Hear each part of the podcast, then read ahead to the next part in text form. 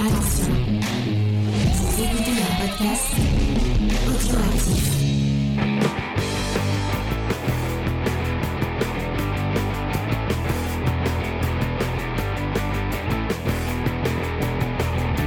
Salut à tous et bienvenue dans Comics Discovery, l'émission qui vous fait découvrir le monde merveilleux, magique et spectaculaire du comics. Avec Spades qui vient d'arriver, Spades avec plein de lettres derrière, ça doit être Spades de Comics Fair, dans le chat, puisque nous sommes en live comme tous les mardis soirs. Si vous ne savez pas, on est en live tous les mardis soirs sur Twitch, sur la chaîne de James et Faye, twitch.tv. Venez nous rejoindre, enfin Twitch, James et Faye plutôt, enfin bref, je ne sais pas, vous trouverez bien. En tout cas, on est là pour vous parler de Red Fork.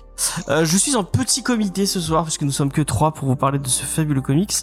Mais mon équipe va parce que cette semaine on parle de Red Fork, un comics qui parle de mines et de villes minières.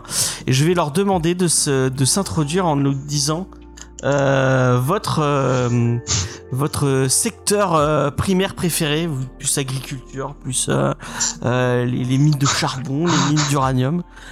Ma chère Faye, quel est ton... Voilà, mais j'en sais rien, bonjour les auditeurs. Non, bah merci beaucoup. Elle joue même pas. Léna était virée. Non, bah Léna n'est pas là. Elle n'a pas été virée. Elle a été virée juste pour cette semaine. Elle a pris un ban temporaire. Ouais, voilà.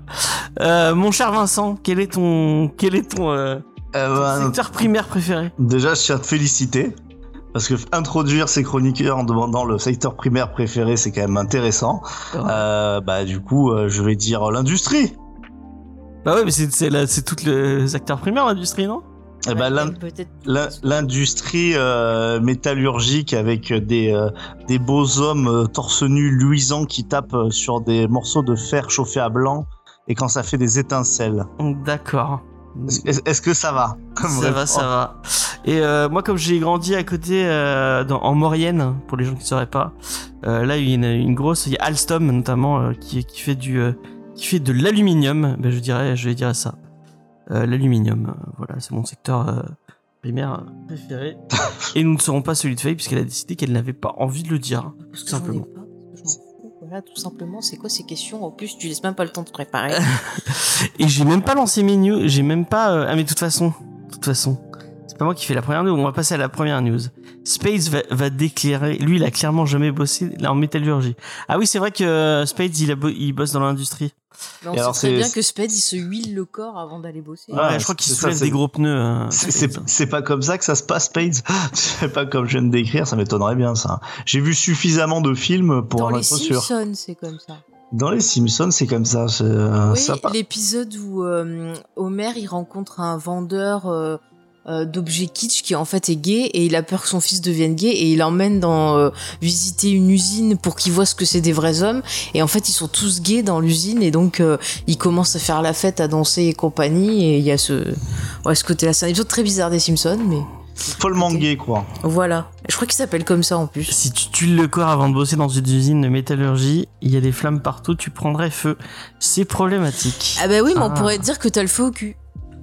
Effectivement. Voilà. Effectivement. Paf. On arrive aux news. Et encore une fois, moi j'ai fait de la merde avec mes caméras.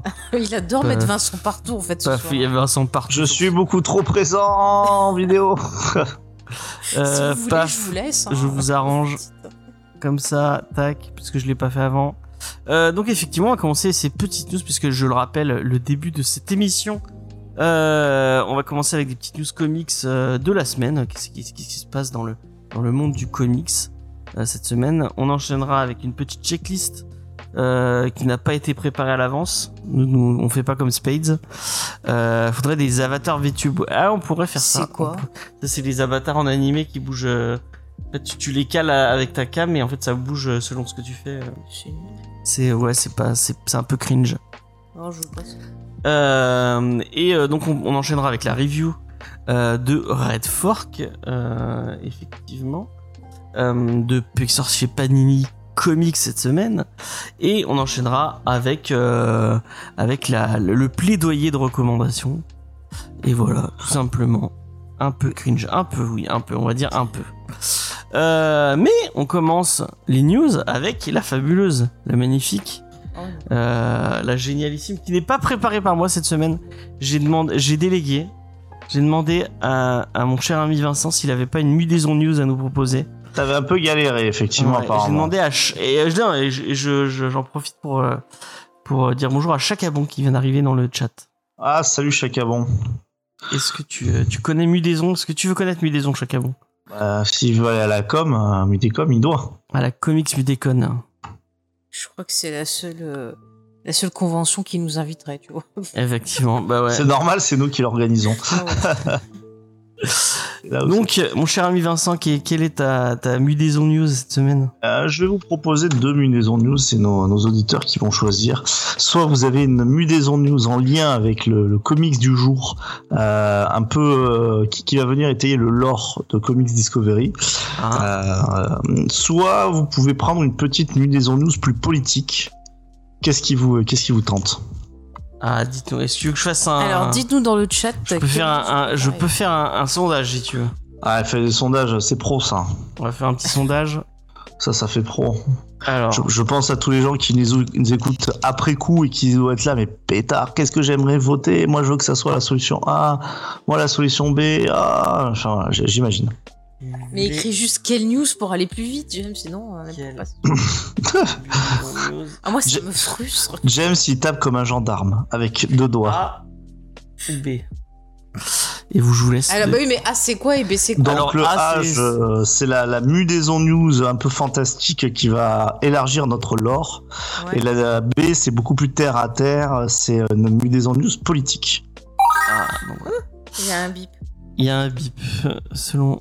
Ah, c'est XP qui nous fait un petit don de 10€. Merci XP. Merci pour l'argent. Je vous laisse voter dans le chat. C'est serré pour l'instant, je surveille. Ah, je regarde les résultats. Je vais vous dire en direct. Pour l'instant, c'est 50-50. Oh là là, mais c'est à couper au couteau comme un... C'est 50-50 parce qu'il n'y a que 2 personnes qui ont voté. Ah, c'est pour ça.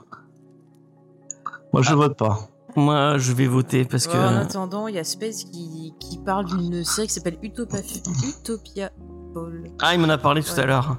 Alors, XP qui a pas compris la question c'est quelle news tu veux que Vincent te délivre ? Une news fantastique ou une news politique, pour résumer ?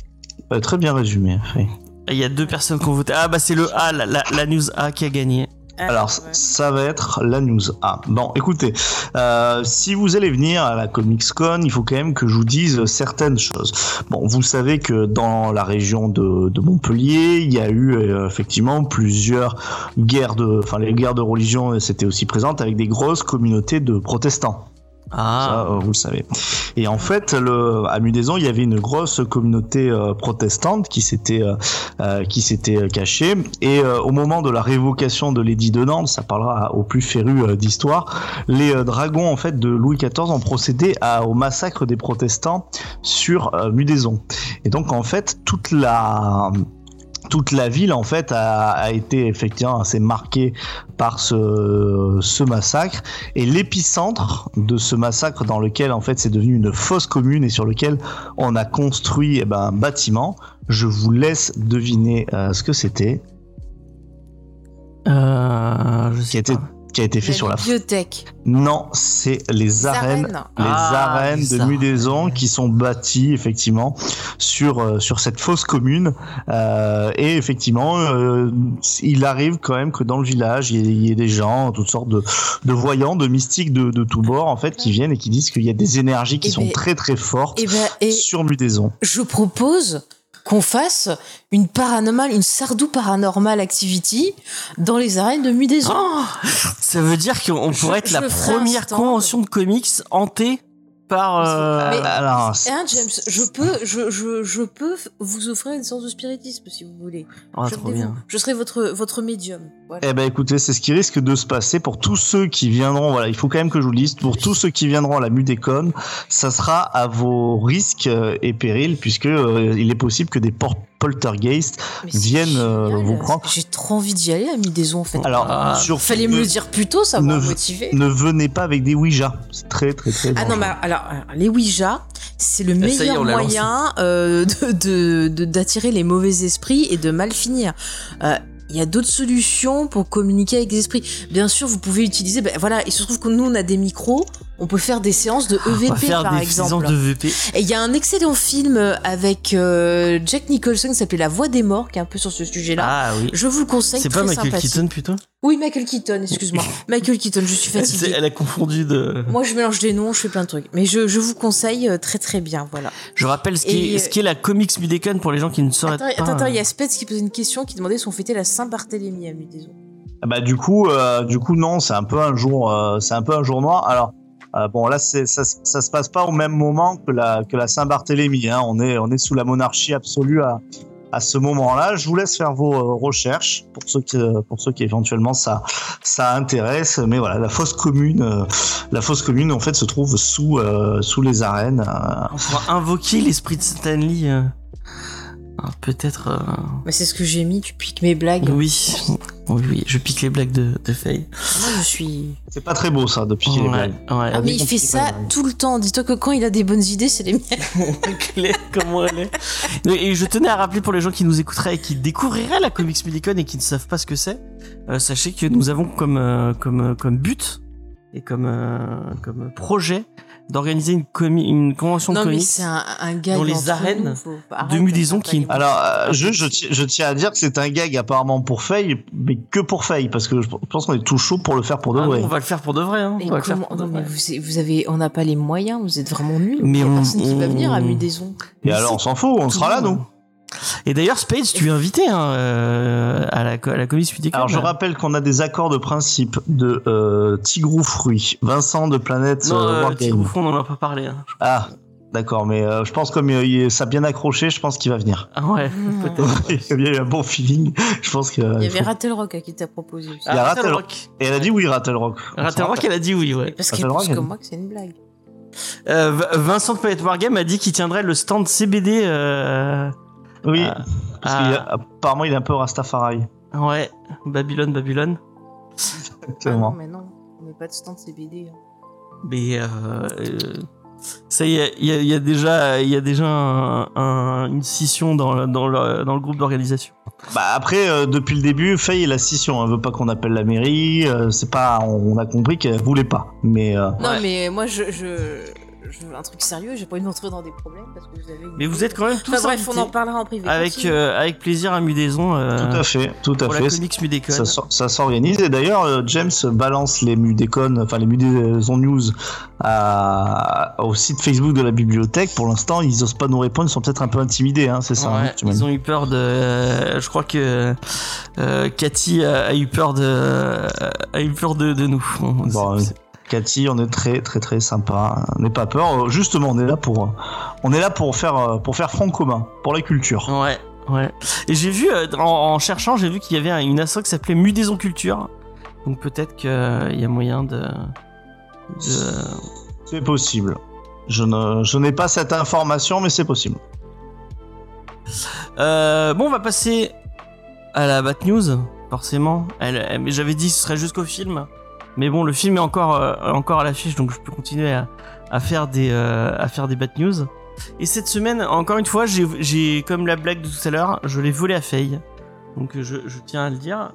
Si vous avez été là dimanche soir, elle l'avait déjà annoncé, mais je le reprends parce qu'elle n'avait pas donné tous les tenants et les aboutissants.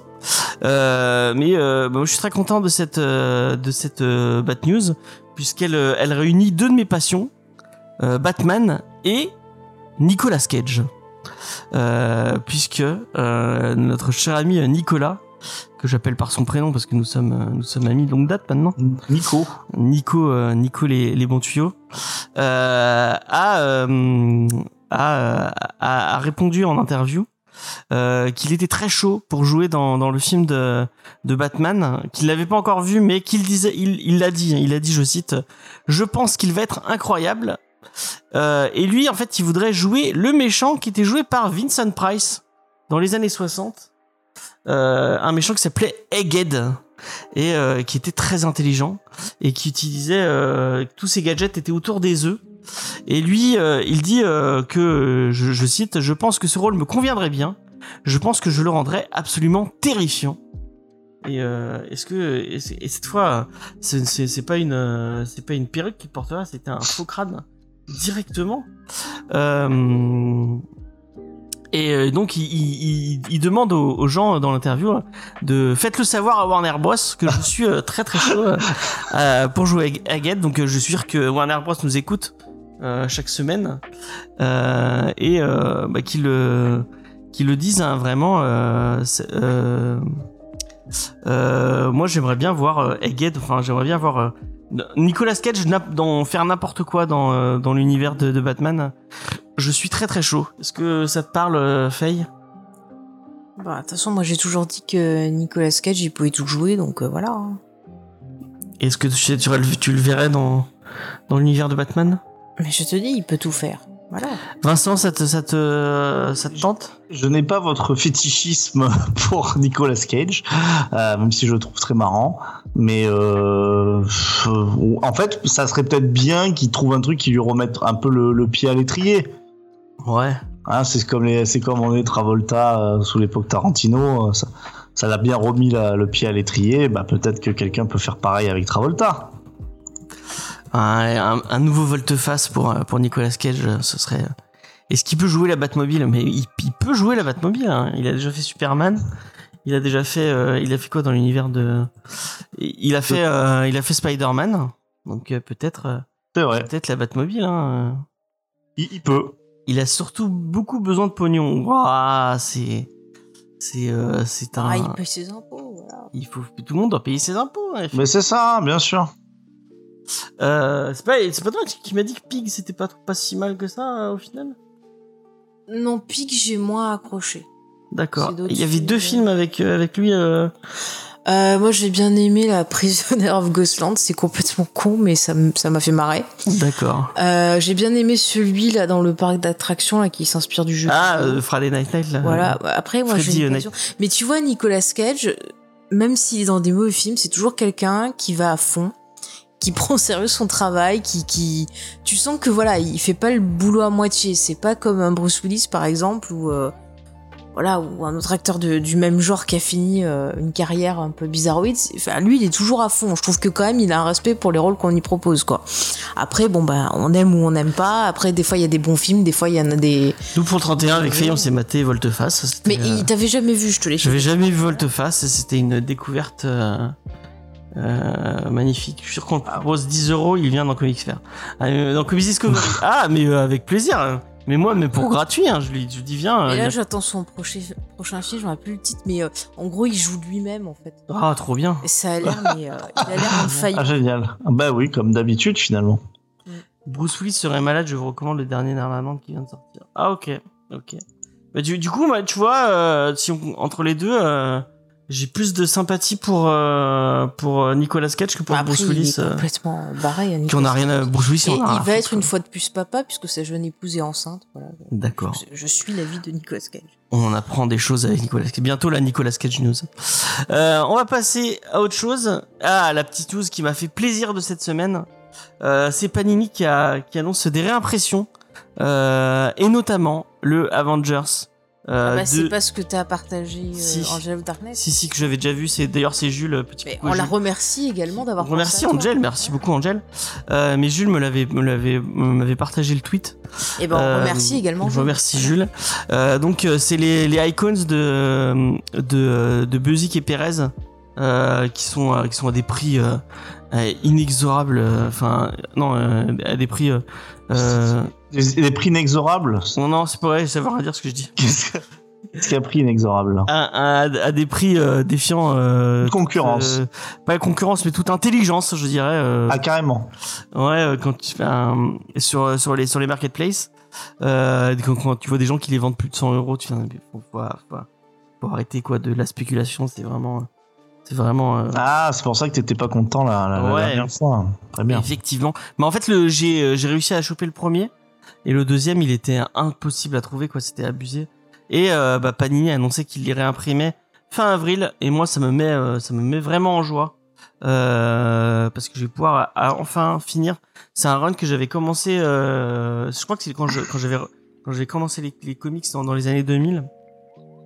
Il m'avait beaucoup marqué ce run, donc je suis très content de pouvoir le relire. Et en même temps, on va avoir le tome 2 d'Astonishing X-Men. Astonishing X-Men, c'est pas le truc avec Whedon Si, c'est celui-là. Donc le tome 2, mi-avril.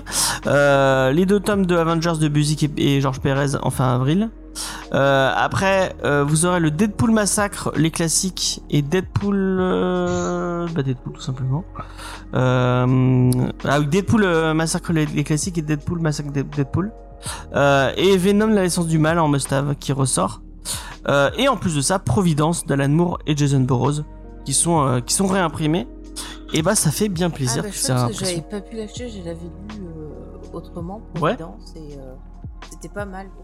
Ouais. Donc ça fait du bien, toutes ces impressions. On l'a pas fait finalement dans l'émission. Providence, c'est bon, on l'a jamais fait, on aurait pu le faire. Mais ouais, je crois que je voulais le faire. Je sais plus, c'est pas qu'on nous avait dit que c'était compliqué, non, je sais plus. Je sais plus. En tout cas, moi, j'ai déjà, comme je disais sur le Discord, ça ressort fin avril, et mon anniversaire et début mai. Donc, si vous voulez me faire plaisir, vous savez ce qu'il vous reste à faire. 16 mai, quoi. Effectivement. On me demandait d'ailleurs, Angel of Darkness me demandait si c'était un message subliminal pour Vincent ou pour Faye. J'ai dit que c'était pour elle. Hein. Donc, si elle voulait me faire plaisir, elle savait. Achète Angel of Darkness. Ouais. Et bon anniversaire, Spades. Enfin, est-ce que c'est pas mettre la masque de apporter le mauvais œil de sauter un anniversaire en avance, je ne sais pas. Eh ben oui, mais là on le voit, on le redira demain. Et on te le redira demain avec plaisir, effectivement. Il y a XP bientôt aussi. XP. Les gens se font vieux au fur et à mesure. Mais non, c'est passé déjà, XP. J'offre pas de cadeaux, moi. Allez, comme ça, Angel of Darkness. Et il a rien dit, XP, c'est déjà passé, je crois, son anniversaire, non ? Non, c'était... Il l'a dit la semaine dernière, que c'était dans pas longtemps. Ah bon, je sais pas. Je l'avais lu tout le... Et mais déjà, que tu viennes chaque semaine, c'est le plus beau des cadeaux. C'est le plus beau des cadeaux, Angel of Darkness. Ah, pour chaque abon, c'est vendredi. Et vendredi... pareil, on pensera à toi vendredi. On va passer à une autre news et un cadeau. Là, c'est Delcourt qui nous fait un petit cadeau. Et du coup, ça va peut-être nous en permettre d'en parler dans l'émission. J'en ai parlé à Léna, mais elle m'a pas répondu. Elle m'a snobé. C'est Criminal de Ed Brubaker et Sean Phillips. Elle t'a pas snobé, elle t'avait répondu. Non, elle m'a pas répondu. Bah, elle travaille. Moi, elle me répond. Ah, ouais. Moi, elle me répond. Comment elle fait. Donc, c'est Criminal de Ed Brubaker et Sean Phillips qui ressort en intégrale chez Delcourt en juin. Moi, ça me fait plaisir parce que j'aime beaucoup le travail d'Ed Brubaker et Sean Phillips. J'avais adoré Kill or Be Killed. J'avais beaucoup aimé Pulp et on avait beaucoup aimé Reckless qu'on a fait dans l'émission. C'est les seuls que j'ai lus pour l'instant. Je crois que j'avais commencé Criminal, mais je ne l'ai pas fini. Mais pour le coup, ça va être l'occasion de pouvoir me le prendre et d'en faire une émission. Est-ce que ça vous dirait de parler de Criminal dans l'émission un peu de polar version Ed Brubaker ? Bien sûr. Puis en plus, ça fait plaisir aussi à aller nous quand même. Ouais. Faye ? Je lis ce que tu me dis de lire. Voilà. Mais quel enthousiasme pour ces news ! Youhou Tu veux pas faire Star Wars alors ? Je veux pas te faire plaisir. Ah ouais, on fera peut-être du Star Wars un jour quand... Ça viendra. Un jour peut-être. En tout cas, voilà, si vous voulez acheter du bon polar chez Delcourt, attendez le début juin. Vous verrez, il y a plein de trucs cool qui va arriver. Je crois que dans l'article que je lisais, il disait que c'était le meilleur travail de Brubaker et Phillips. Je sais pas si Spade sera d'accord avec cette affirmation, mais en tout cas, ça donne envie. Et pour rappel, donc la première intégrale, c'est les 3 premiers tomes pour 39,95€. Ça va, c'est assez, c'est cadeau pratiquement, c'est donné quoi. Oui. Et voilà. Et Spades qui dit que c'est excellent Criminal. Bah voilà. Si Spades l'approuve, ça ne peut être qu'un gage de qualité. Spades approved. Un truc qui est peut-être pas gage de qualité, Velvet. C'est mon préféré de Brubaker. Ah, je l'ai pas lu Velvet. Un truc qui m'a étonné, tiens. c'est l'annonce du titre de Matt Fraction et Desa Chartier qui sort chez Sarbacane. Je connaissais pas Sarbacane, apparemment qu'ils font beaucoup de titres jeunesse. Je connaissais pas cet éditeur. Et je trouve ça étonnant que ce soit pas un gros éditeur qui prenne donc Movember de Matt Fraction et Elsa Chartier, une espèce de thriller aussi apparemment, qui rend hommage à Ed Brissot, je crois. Oui, c'est ça, le mec qui écrit One Hundred Bullet, je sais plus, celui qui dessine, je sais plus comment il s'appelle. Non, c'est pas ça du tout. J'ai tellement pensé à la même chose, Pez.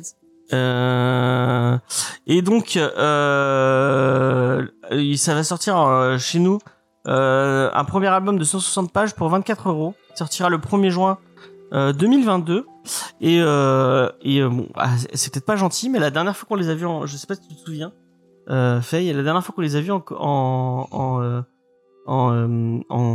dédicace, on avait discuté d'un titre qu'ils avaient fait chez un petit éditeur, et Pierre Collinet m'avait dit si ça sort pas chez un gros un gros éditeur genre Delcourt ou Urban ou machin, c'est pas un bon gage de qualité pour la qualité du titre. Je me dis ah bah tiens, ça se retourne un peu contre, enfin je sais pas si ça se retourne vraiment contre eux, mais en tout cas c'est bizarre que ça soit chez Sarbacane et pas chez Matt Fraction. Normalement c'est plutôt Panini, et donc bah là pas de Panini. Bon, on verra bien, peut-être qu'on en parlera. 24€, c'est cher, hein. Pour 160 pages, j'arrive pas à me faire oh, c'est pas Busiek, ça. Ouais. 160 pages, c'est pas énorme, mais ouais. Alors, ouais, je suis pas choqué par le prix. Ok, on va passer à une autre news. Mais on en parlera, je pense que ça, quand ça sortira, si vous le voulez bien. On va continuer à parler de Delcourt, puisque c'est Delcourt qui s'associe avec Comixology. Comixology, la boîte de comics numériques qui appartient à Amazon.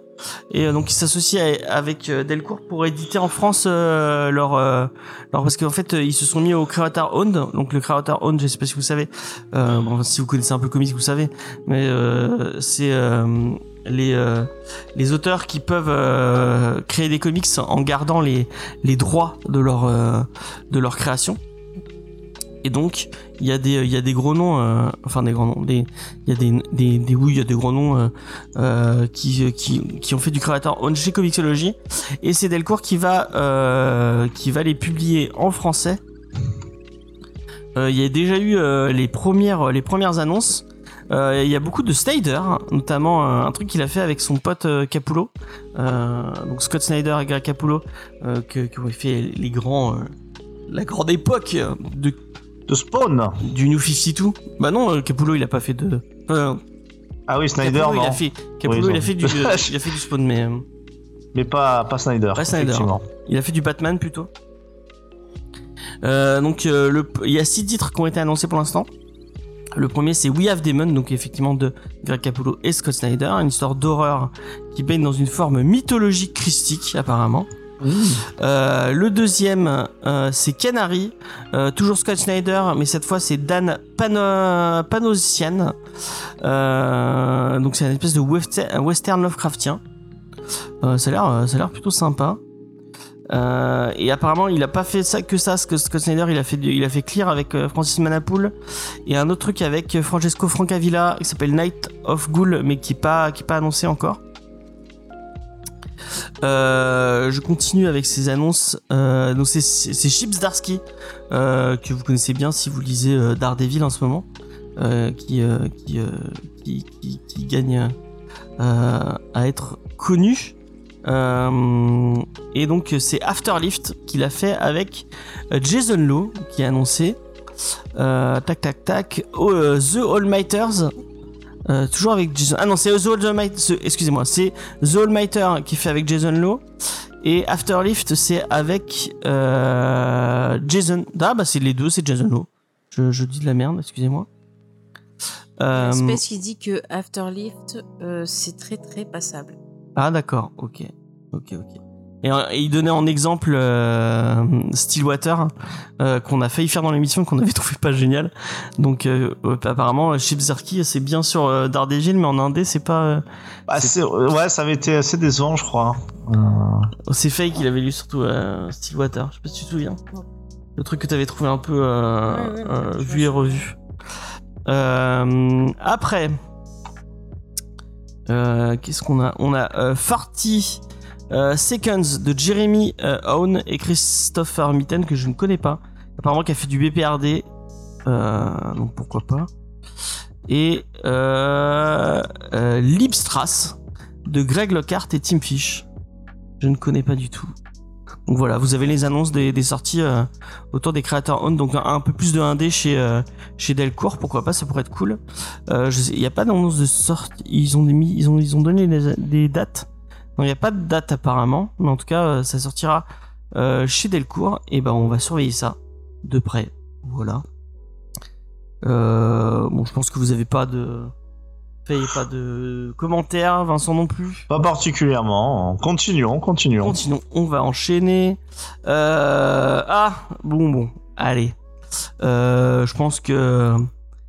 ça étonnera personne si je vous dis qu'il y a toujours de plus en plus de rumeurs autour d'un reboot de Daredevil chez Disney Plus, puisque bah déjà ce qu'ils ont appelé, je crois qu'ils l'ont appelé The Defender Saga. Il y a toutes les séries Netflix, Marvel qui sont arrivées sur Disney Plus.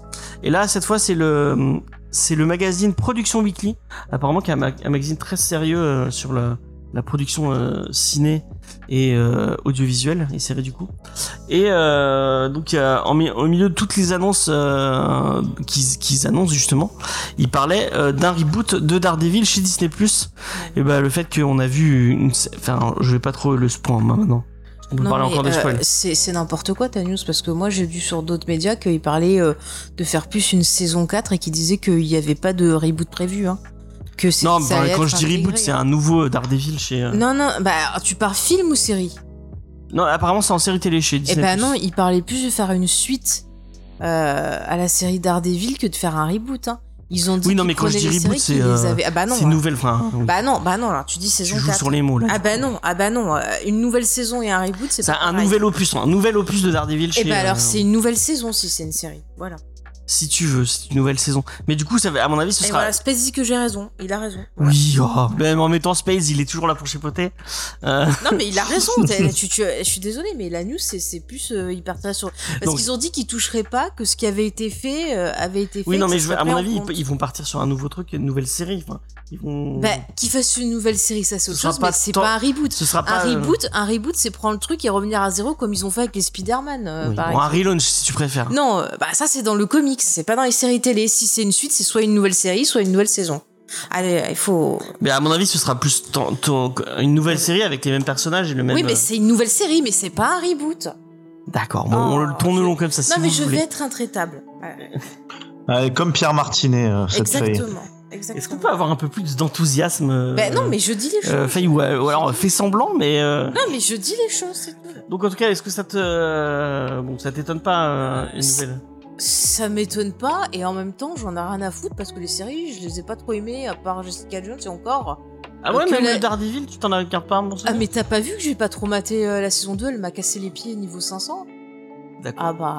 Je vais parler avec quelqu'un qui va, qui va essayer de faire preuve d'enthousiasme, en tout cas qui va faire semblant. Bah, moi j'ai trouvé ça, Daredevil, je trouvais que c'était leur meilleure série, même d'un point de vue cinématographique, je trouvais qu'il y avait carrément des plans séquences qui étaient assez fous. C'est vraiment de chez Netflix ma meilleure série. Après, c'est pareil, si c'est pour les changer à la sauce Marvel, on a vu que le transfuge du Caïd était extrêmement décevant.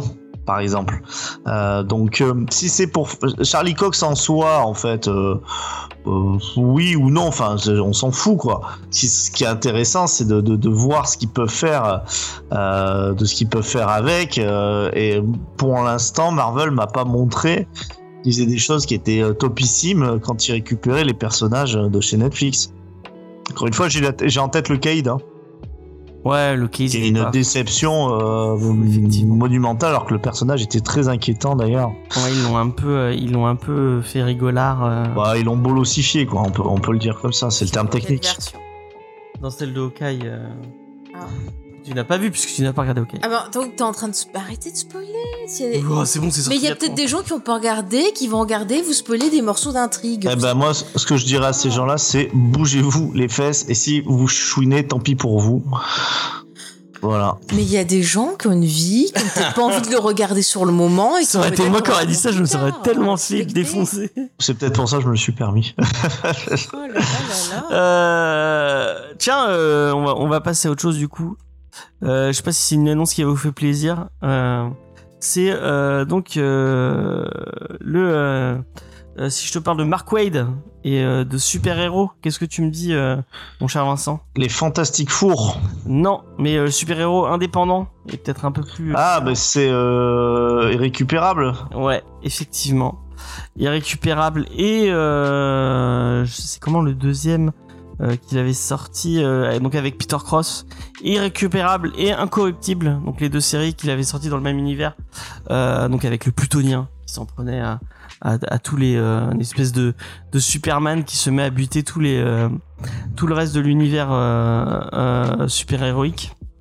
Ouais, c'est quand même un plot de comics qui commence à être un peu usé jusqu'à la corde. Hein. Ouais, mais du coup pour lui, pour le coup, il l'a fait. Enfin, je sais pas quand c'était, mais c'était assez. Je pense que, enfin, je sais pas si Space va me contredire, mais c'est à l'époque où il l'a sorti lui, ça avait pas été, c'était pas vu et revu et revu et revu. Il y avait pas eu The Boys, il y avait pas eu. The Boys ou Invincible. Ouais, effectivement. C'est marrant, je crois que sur le coup j'avais peut-être bien aimé, mais alors je me rappelle. Mais moi je me souviens que Léna avait bien aimé, ouais. Léna avait bien aimé le premier tome, et elle a lu le deuxième tome, elle avait été assez déçue. Si je dis pas de bêtises, et Angel of Darkness disait la même chose. Mais en tout cas, je vous parle de ça puisque... Elle vient de le confirmer, elle dit le tome 2 part dans n'importe quoi, j'ai pas fini la série du coup. C'est Angel of Darkness qui dit ça, et Schizophile qui dit qu'il a pas trouvé ça foufou. Ça tourne vite en rond. Mais moi, j'ai tout oublié. Sérieux, vous dire, le titre m'a finalement pas marqué, quoi. Et ben, en tout cas, on va peut-être le retrouver chez Netflix, en film, avec à la réalisation James Samuel, qui a fait The Harder, The Fall, et Camp Powers, qu'on a vu au scénario, qui a écrit Soul et Spider-Man Across the Spider-Verse. Pourquoi pas? Putain, ça devient quand même des sacrés non-événements tout ça. Hein. Et c'est marrant. Il y a une période où, après je remonte à 20 ans en arrière, mais genre il y avait une série sur un comics, fallait absolument que ça soit vu quoi, et maintenant t'es là, bref. Je me demande si la dernière série attendue juste parce que c'était un comics, après la qualité de la série c'est autre chose, c'est Agent of Shield. Ah ouais? Ouais. Après, il y a eu le truc des. Non, mais j'enlève la qualité. C'est pas ça que je veux dire. Mais en fait, c'était le truc. L'annonce de quoi série, qu'il en soit, ouais, l'annonce de série fait putain en live et tout, ça a l'air trop bien. Alors que là, tu vois, on a eu Runaway. Qui a vu Runaway? Enfin, et c'était bien. Un peu décevant par rapport aux comics. Le comics c'était bien, ouais. Hein. Ils l'ont un peu. Disons qu'ils ont dû changer certains trucs pour pouvoir un peu rallonger la série. Après, j'ai pas trouvé les acteurs top, même s'il y avait James Master dedans. Et quand tu sais qu'ils ont fait Shape et non, Cloak and Dagger. Hein. Ah ça c'était. Oui, bah voilà, ils ont fait Cloak and Dagger aussi. T'as raison. C'était pas bien. Puis ils ont fait l'autre truc aussi là, aussi sur Disney Plus maintenant, là, avec une histoire d'ombre. Ah, je trouve le titre. Ça me dit rien. Légion, ouais. Légion. Non, c'est pas le titre que je cherchais, mais Légion, c'était une série chouette. Hein. Elle s'est dispo sur Disney+. Moi, je vous la conseille, celle-ci, parce qu'en termes d'écriture, de réalisation, de performance d'acteur, c'est vachement cool. Il y avait Aubrey Plaza dedans. Ouais. C'était très cool. Oui, c'est vrai qu'ils ont fait. Ah oui, il y avait un crossover. Qui est pas terrible. Hein, Doom Patrol, ouais. Doom Patrol, c'était sympa. Doom Patrol, c'est sympa aussi, ouais. Ouais. Si en plus, ça donne envie aux gens d'aller découvrir. Mais après, tu vois, dans les séries attendues, je trouve que genre Vendavision, il y avait quand même de l'attente autour, mais je pense que c'était la dernière. Mais le début de Arrow, ça avait vraiment... Au tout début, ça avait... Il y avait oui. Hype quand même. Moi, j'ai bien aimé Arrow. Bah ouais, c'est vrai. Moi, c'est vite retombé. Hein. Mais encore une fois, parce que c'était un peu le début des adaptations comics, comme Smallville. Oui, effectivement. Après, Lois et Clark, dans les années 90, c'était une série qui était quand même assez populaire. Bon, pas une bonne adaptation de Superman, mais après, ça plaisait aux ados et tout ça, quand même. Après, Space et Faye vont être d'accord, mais quand tu regardes maintenant avec la qualité des séries de super-héros, Smallville, c'était pas si mauvais que ça. Enfin, Smallville, il y avait des bonnes idées. Je renvoie à l'émission qu'on a fait avec Space, ouais. Et j'étais d'accord avec lui, parce que grâce à lui, j'ai pu un peu plus découvrir qui était Superman, sa vie, son œuvre. Et j'avoue que j'apprécie plus ce personnage maintenant.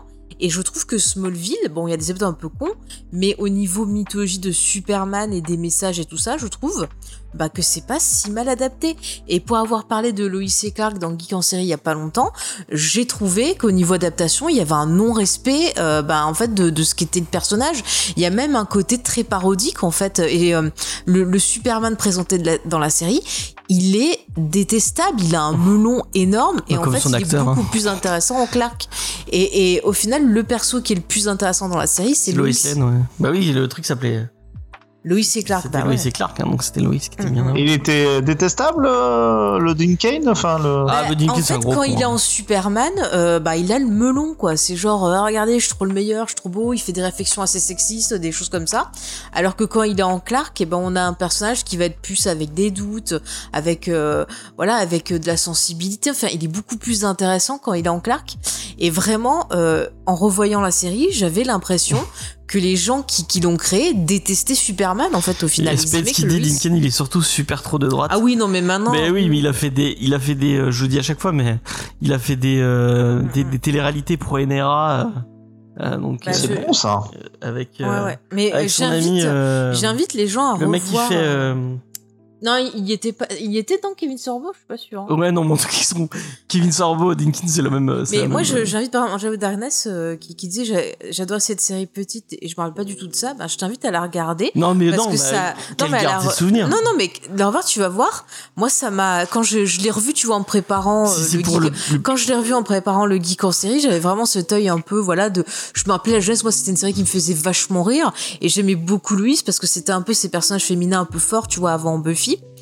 Et quand j'ai revu le truc, je me suis dit, mais en fait, est-ce qu'ils aimaient vraiment leur matériel de base ? Est-ce que t'aurais pas préféré garder tes souvenirs plutôt que Non, parce que moi, déjà à l'époque, je me moquais de Superman. Enfin, tu vois, je regardais ça, tu vois, avec le recul. Truc. C'était vraiment surtout Loïs que j'aimais. Mais là, en le revoyant, je me suis dit, mais en fait, c'est un gros connard quand il est en Superman, quoi. Enfin, c'était abusé. Et t'as des épisodes, mais qui sont vraiment très mal écrits. Bon, allez écouter le Geek en série. Non, mais on se moquait de. Ah, on se moquait de Smallville, mais je trouve que Smallville a des épisodes qui sont beaucoup mieux écrits que Lois et Clark au final, quoi. C'est... Voilà. Bref. Il y aura un nouveau Spawn. Il y a un film qui est en préparation depuis très longtemps. Todd McFarlane qui donc le créateur de Spawn, qui essaie. Il devait y avoir Jamie Foxx à la base. On a vu une news. Il devait faire un Ulule à un moment, mais il l'a jamais fait. Il l'a jamais fait finalement. Mais il y a tellement plus de news dessus que. Ouais, puis les gens, ça va, Spawn. Encore une fois, il y a une énorme hype sur le personnage. C'est marrant parce que je pense toujours à l'auditeur là, qui s'était fâché, là, le fan des années sur YouTube. Je pense toujours à ce mec-là.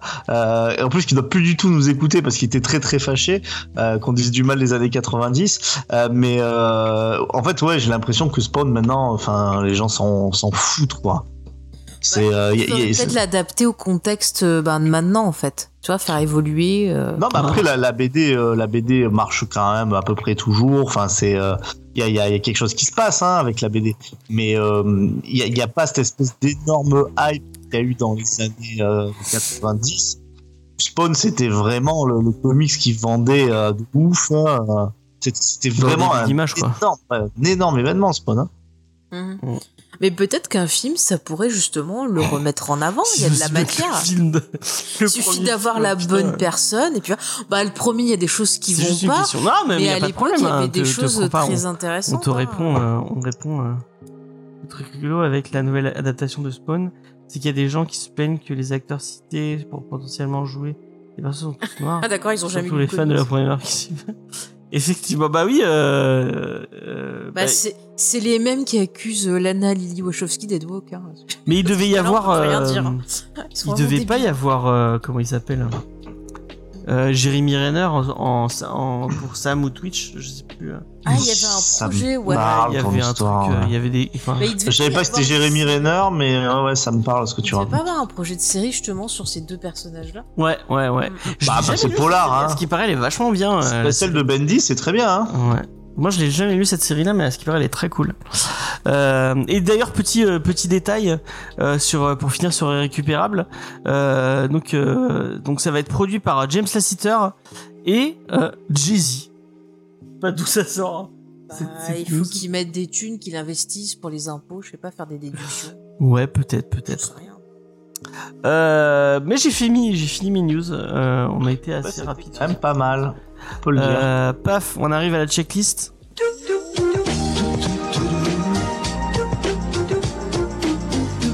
Très nul. Oui, Space qui nous dit que ça plairait à Faye, Sam Twitch. Ah bah peut-être que tu devrais jeter un œil. Donc on va arriver avec la checklist. Je me fais mal toute seule, hein. Je prends des risques. Une checklist qui est assez conséquente. Donc si un de vous deux veut bien me donner un coup de main, ce serait. Bah moi j'ai pas préparé. Vas-y, si tu veux, moi j'ai préparé. Ah bah vas-y. Et on va commencer avec mon ami Vincent. Est-ce que tu aimes le Canada? Mais j'adore. Attends, mais tu me demandes ça à moi, mais j'adore le Canada, sirop de calice. Est-ce que tu aimes les équipes de super-héros? Bien sûr, attends, Alpha Flight, Jean-Paul Vallée, le petit nain, je sais plus comment il s'appelle. Donc voilà, c'est l'intégrale de Alpha Flight qui sort chez Panini Comics. Les intégrales, vous savez, au prix de 36€. Là, c'est les années 84 à 85. Juste avant la meilleure année du monde, qui est 86. Très très bonne année encore. Donc voilà, c'est John Byrne et Chris Claremont, une équipe créative bien connue et des amis des mutants. Donc voilà, si vous aimez bien Sasquatch, je sais plus comment il s'appelle le leader. Mais c'est le leader, c'est Canadaman.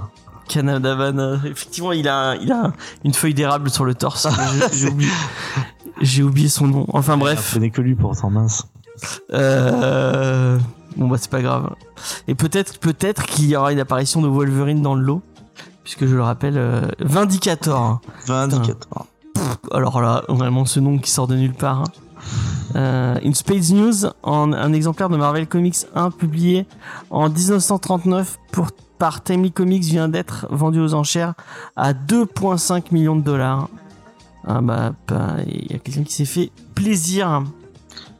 Yes. En tout cas, moi, je sais pas si vous ferez plaisir en lisant Avengers, X-Men, Axis, et oui, un des crossovers qui a un petit peu marqué les esprits, qui sera d'ailleurs adapté au cinéma. Ça sera d'ailleurs le prochain arc des Vengeurs au cinéma. Et non, pas du tout. C'est un troll. C'est tellement mauvais. Alors, si je me souviens bien, les méchants étaient devenus gentils. Enfin, c'était pas celui-là. Où il y a, j'ai pas lu Axis, il y a un changement des personnages. Ils avaient essayé de faire refaire venir Onslaught, personnage des années effectivement. Ouais, c'est quoi Onslaught? C'est 90, me semble-t-il, 80-90. Enfin bon, en tout cas voilà. Si vous êtes quand même curieux, vous aimez bien le travail de Rick Remender et vous aimez bien le dessin de Kubert notamment, allez-y. On dit Kubert ou alors on dit de toute façon ils sont interchangeables. Ah non, alors je peux alors pas te laisser dire ça. C'est pas possible. Ouais. C'est pas possible. J'adore la famille Kubert. Eh ben tant mieux d'ailleurs. Peut-être qu'ils passeront la Mudécon. On n'en dit pas plus. En tout cas, regardez s'ils démentent ou pas. Invité en tout cas.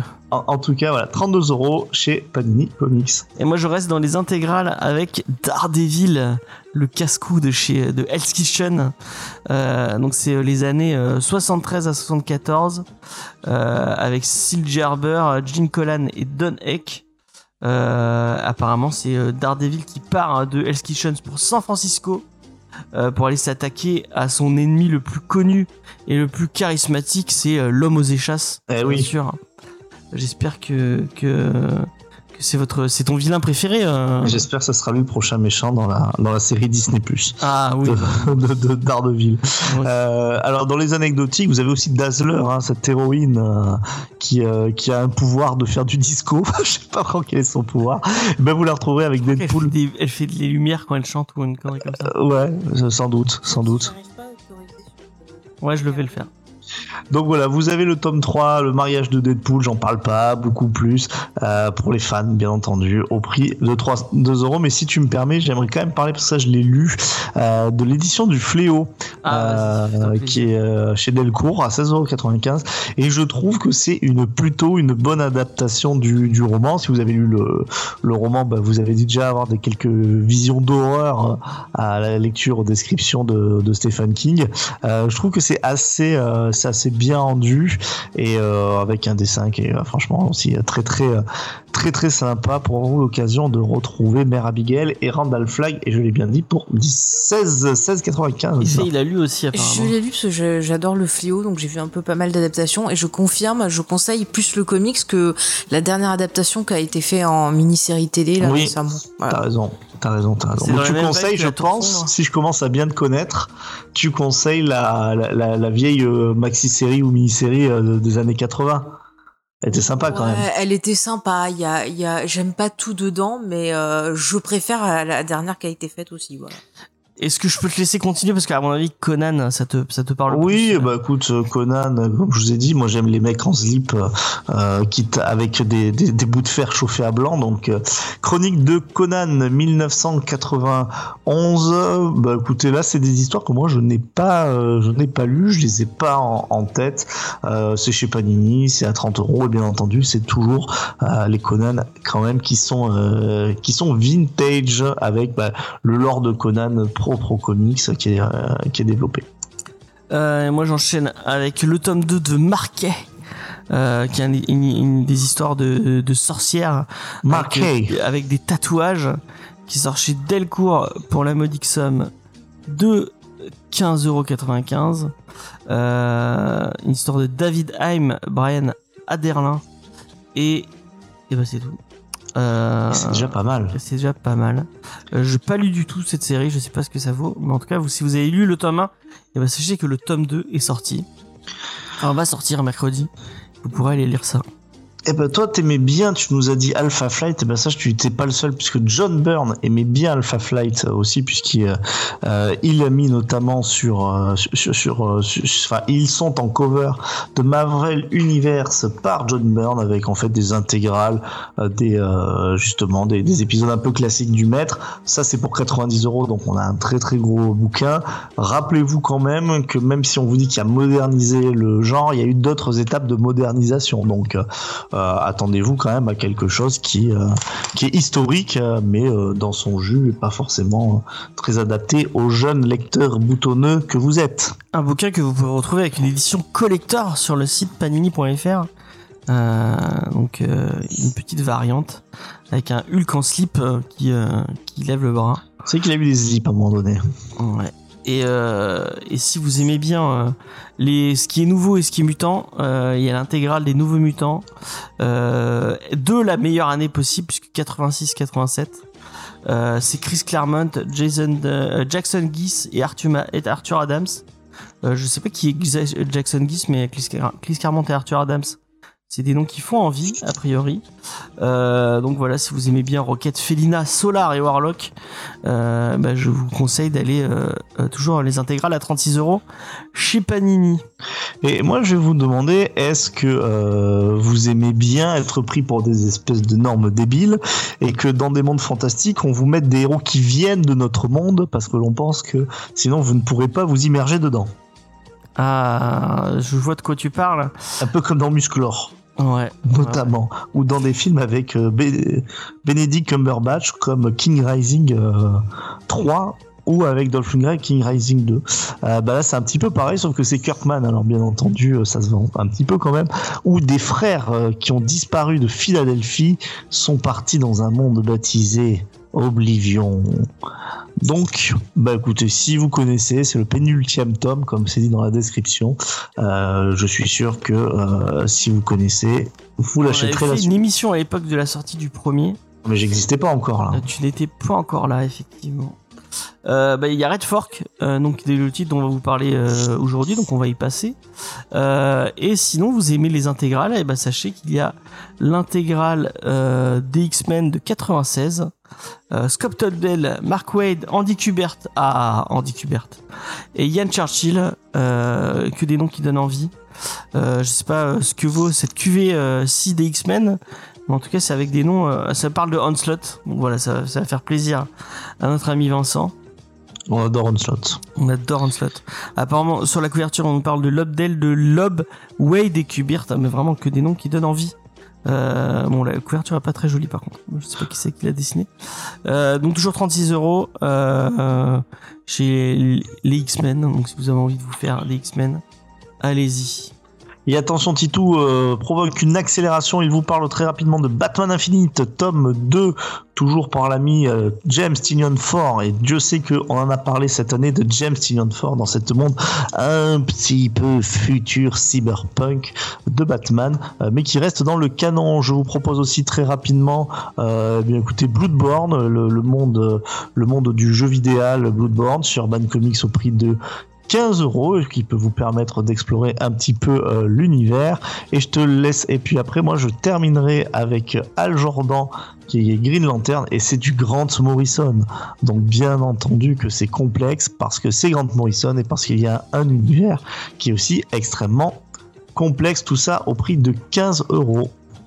Et pour finir avec Urban, comme ça on aura fait tout Urban, et vous avez Robin Infinite tome 1, qui apparemment j'ai lu sur un... Il y a quelqu'un qui a fait un thread, je vous le mettrai en lien si vous voulez sur Twitter, avec toutes les séries Infinite en disant ce qui était bien, ce qui était moins bien. Bah, je crois que ça c'est... Moi j'ai lu, c'est pas très bien. Ah bah lui il le mettait dans les trucs bien, il disait que ça et Nightwing c'était les meilleurs trucs qu'il mettait en avant.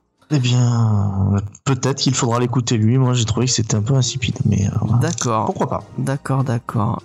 Et sinon, il y a, si vous êtes fan de Fable et du personnage de Jake, donc Jake le haricot, le haricot magique, il y a Jack the Fable, tome 3, qui sort chez Urban.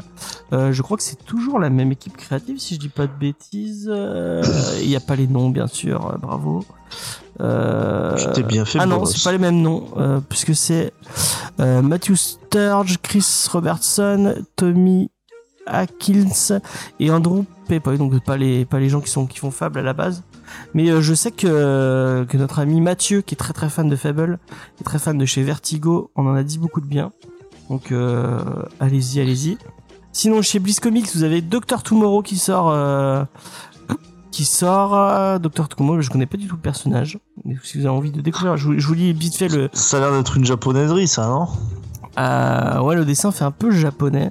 C'est Bart Sims, un ado un peu perdu, coincé dans un rôle de sportif du lycée, après avoir abandonné ses rêves de science à la mort de sa mère. Mais son existence va basculer à la rencontre de héros le plus puissant de l'univers, Valiant, lui-même, embarqué dans une quête pour vaincre aussi bien ses peurs qu'une menace interdimensionnelle. Bart sera-t-il à la hauteur du Docteur Tomorrow, son alter ego du futur ? Vous avez les numéros 1 à 5 qui sortent.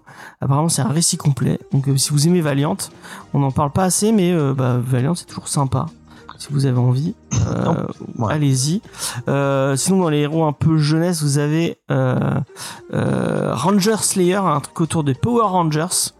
Apparemment, c'est un truc avec des univers parallèles de Ranger Slayer avec Dracon, un méchant apparemment.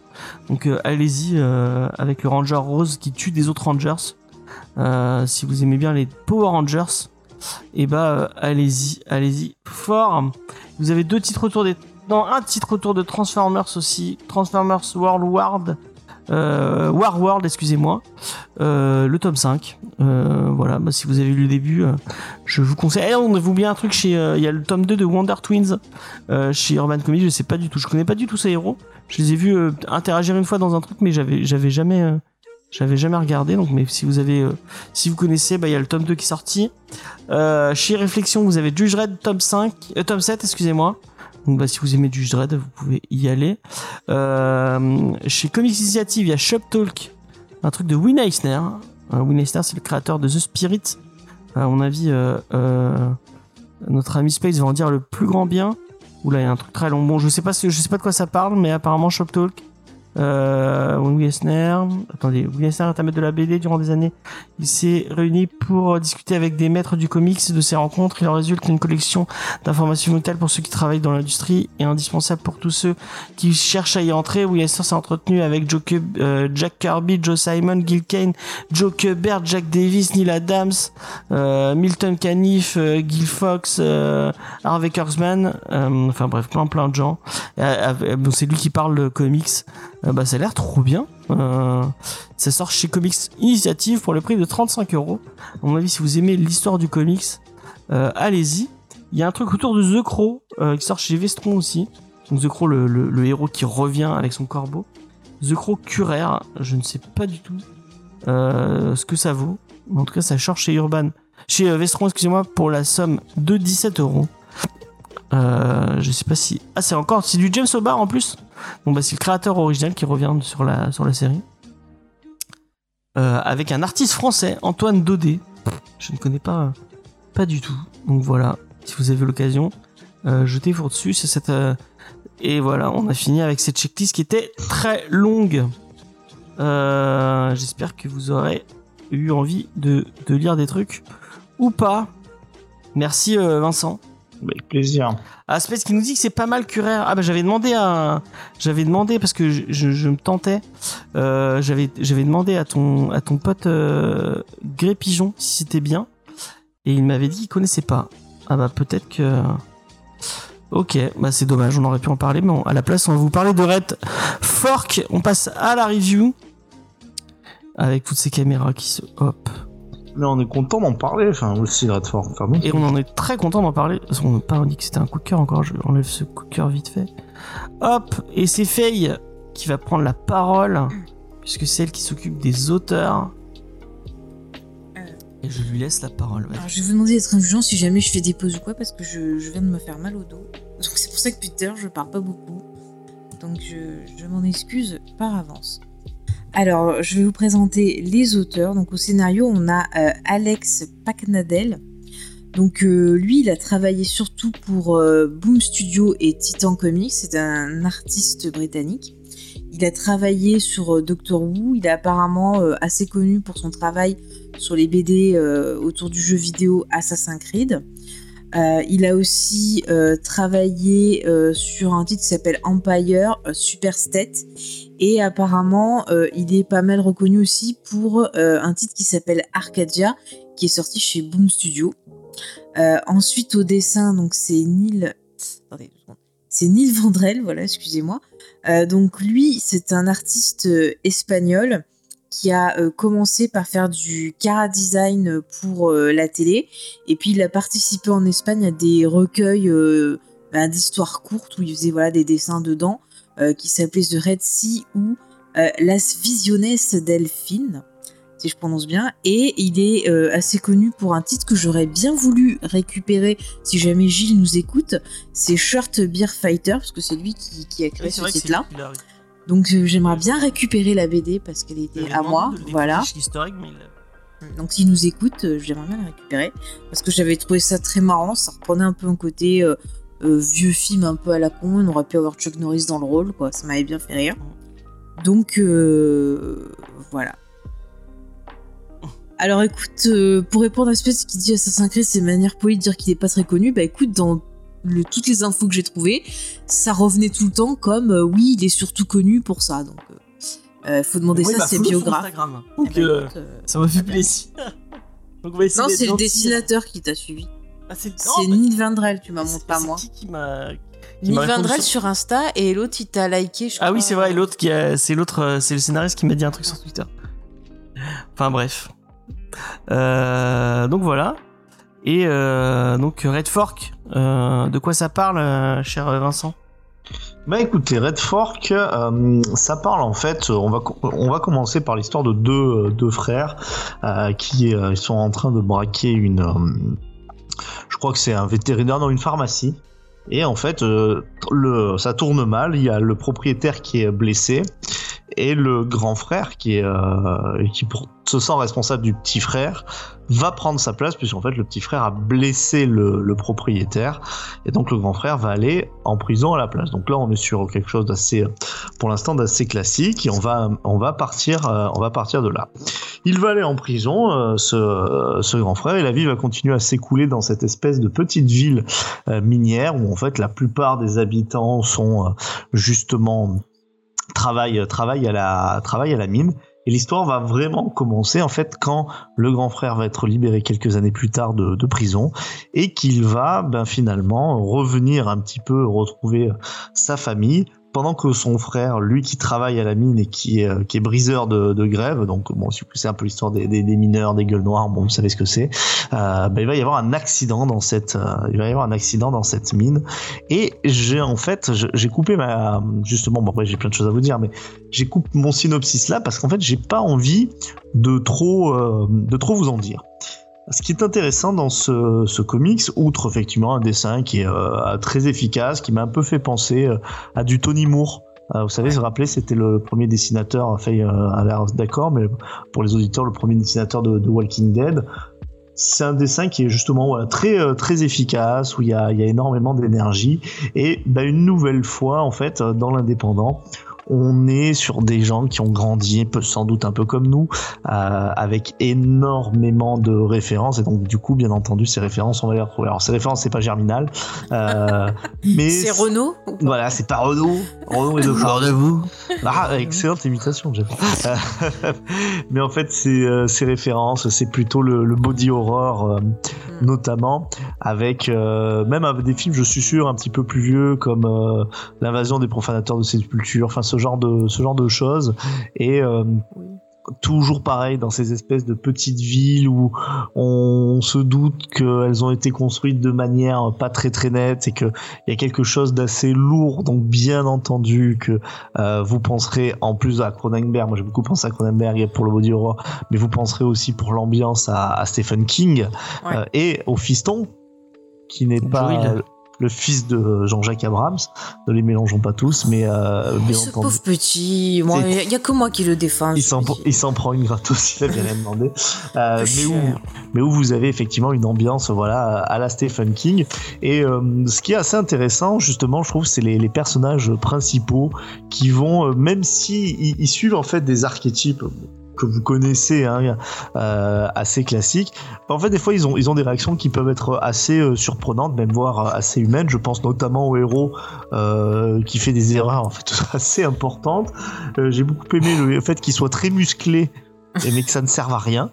C'est-à-dire que c'est pas du tout utilisé, et bizarrement on va pouvoir se concentrer aussi sur les relations de famille, et sur aussi un thème que vous connaissez très bien, c'est celui effectivement du don et de la gratuité. Est-ce que dans la vie, quand on a quelque chose, est-ce qu'on ne doit pas payer d'une façon ou d'une autre, et est-ce qu'il existe des choses qui sont gratuites?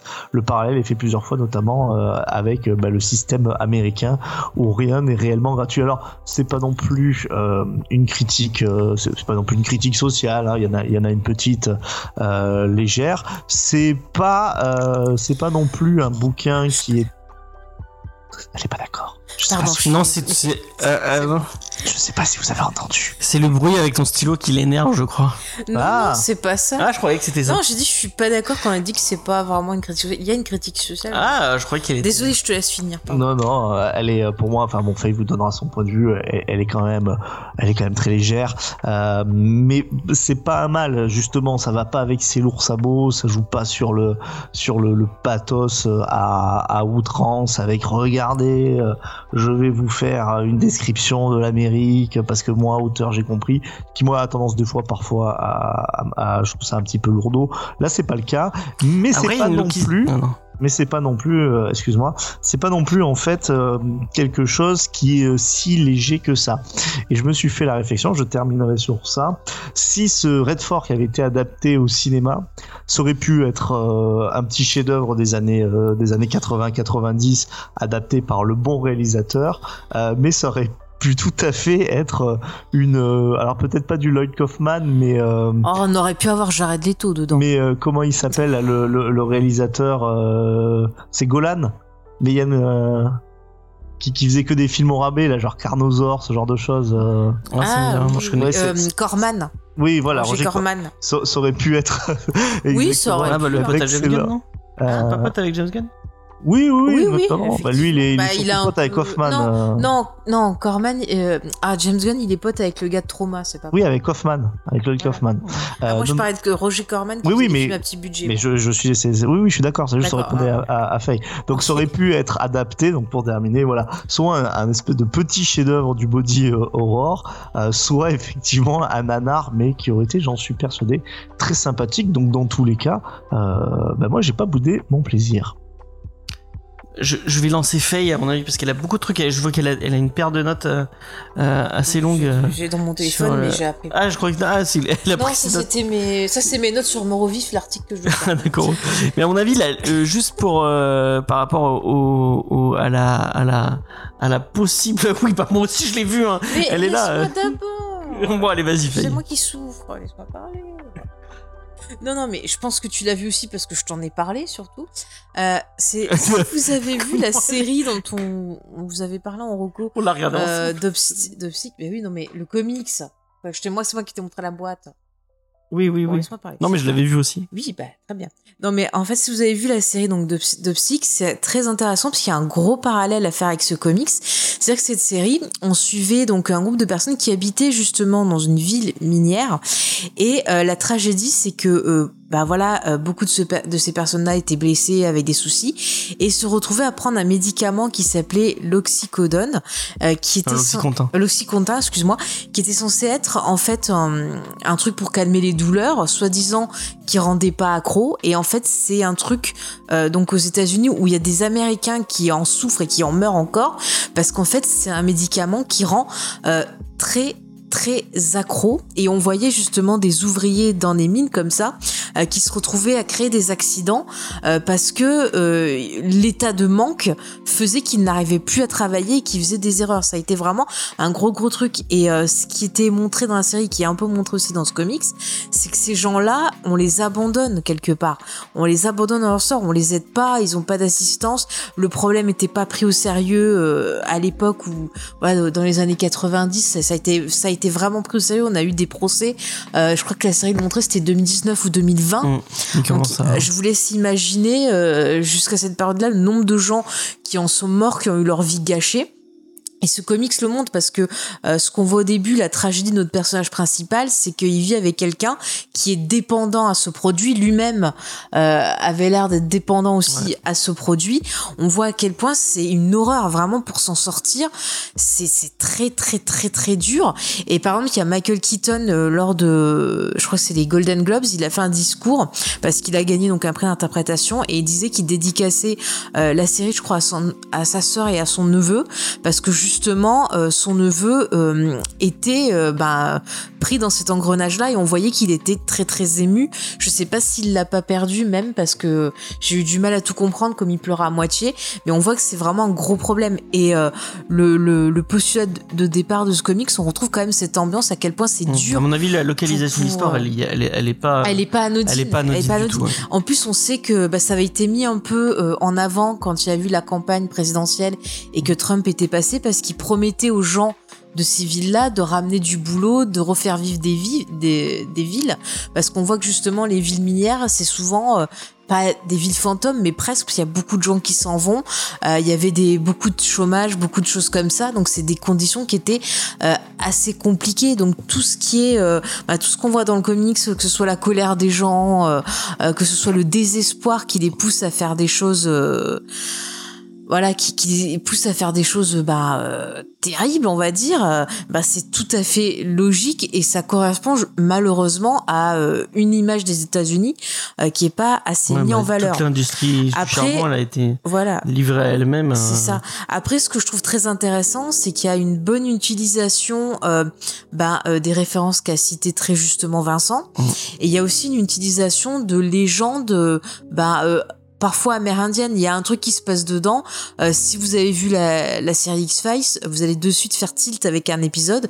Je veux pas vous dire lequel vraiment pour pas spoiler, parce que je suis comme Vincent, je trouve que c'est bien de garder un peu de mystère sur ce qui va se passer.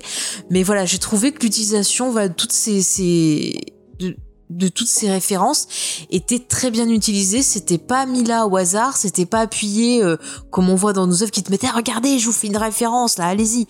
Non, c'est à chaque fois pour nous raconter quelque chose, pour mettre en avant la tragédie de ces personnages, pour mettre en avant le parcours de notre perso qui est quelque part aussi un peu en quête de rédemption parce qu'il se sent coupable de ce qui arrivait à sa famille pendant qu'il n'était pas là et tout. Donc c'est un titre que j'ai trouvé vraiment très intéressant. J'ai beaucoup aimé le dessin aussi. Voilà, on avait la même référence pour le dessinateur. C'est efficace. Il y a un chouette travail sur les couleurs. On ressent le côté vraiment poussière, le côté un peu dégueulasse de cet endroit. Et c'est très anxiogène en fait. Juste avec le décor, ça dit beaucoup de choses par l'image aussi. Donc voilà, c'est vraiment un titre qui est très riche, je trouve.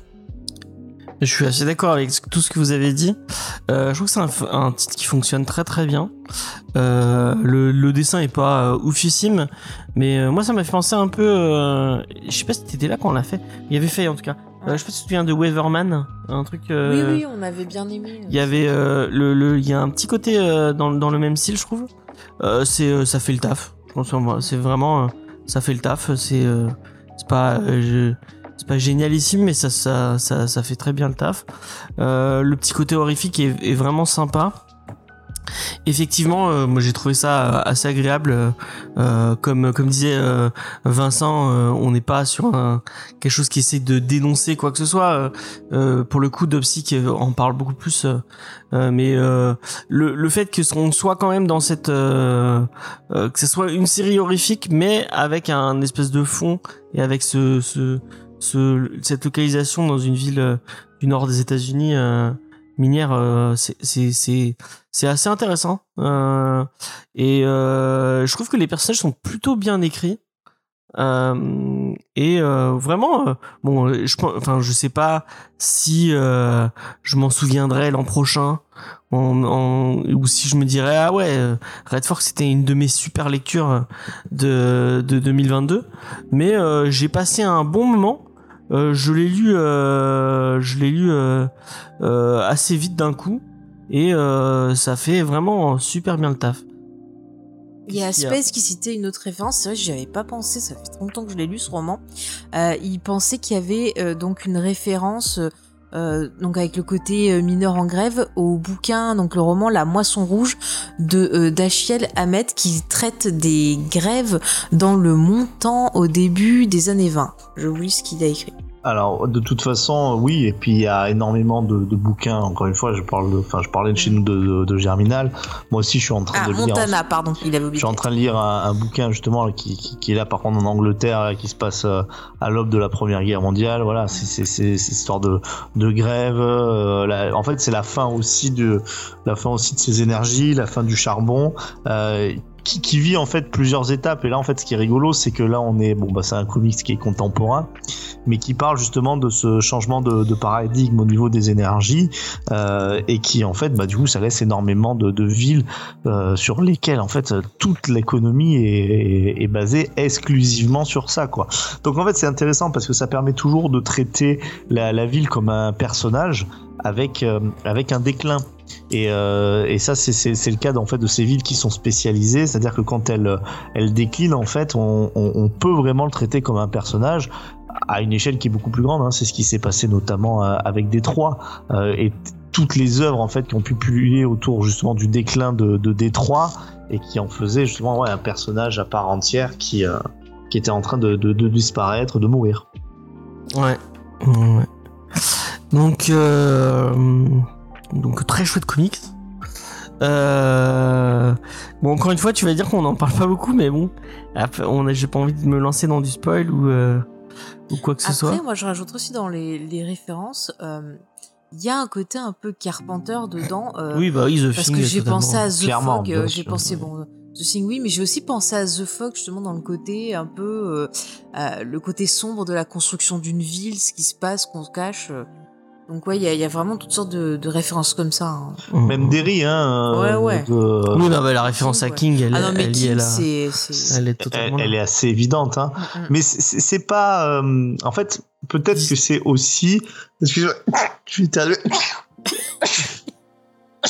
Oh. Titou va décéder en direct. J'en ai plus. Mais... en fait, c'est aussi, est-ce que nous on a une tolérance parce que c'est des trucs qu'on a bien aimés, ou est-ce que c'est vraiment quand même pertinent. C'est pour ça que je vous dis, c'est très très référencé, et en fait à chaque fois avec ces auteurs, tu as dit qu'il était né en quelle année l'auteur? Alors j'ai pas l'année, j'ai juste vu qu'il était britannique. Mais ça m'étonnerait pas que ça soit voilà, un enfant, enfin un gamin qui est né dans les années 70 voire 80, sûrement, sans problème quoi, parce que vraiment on voit qu'il a été marqué par un imaginaire qui est très très très précis, et bah du coup nous ça peut que nous parler.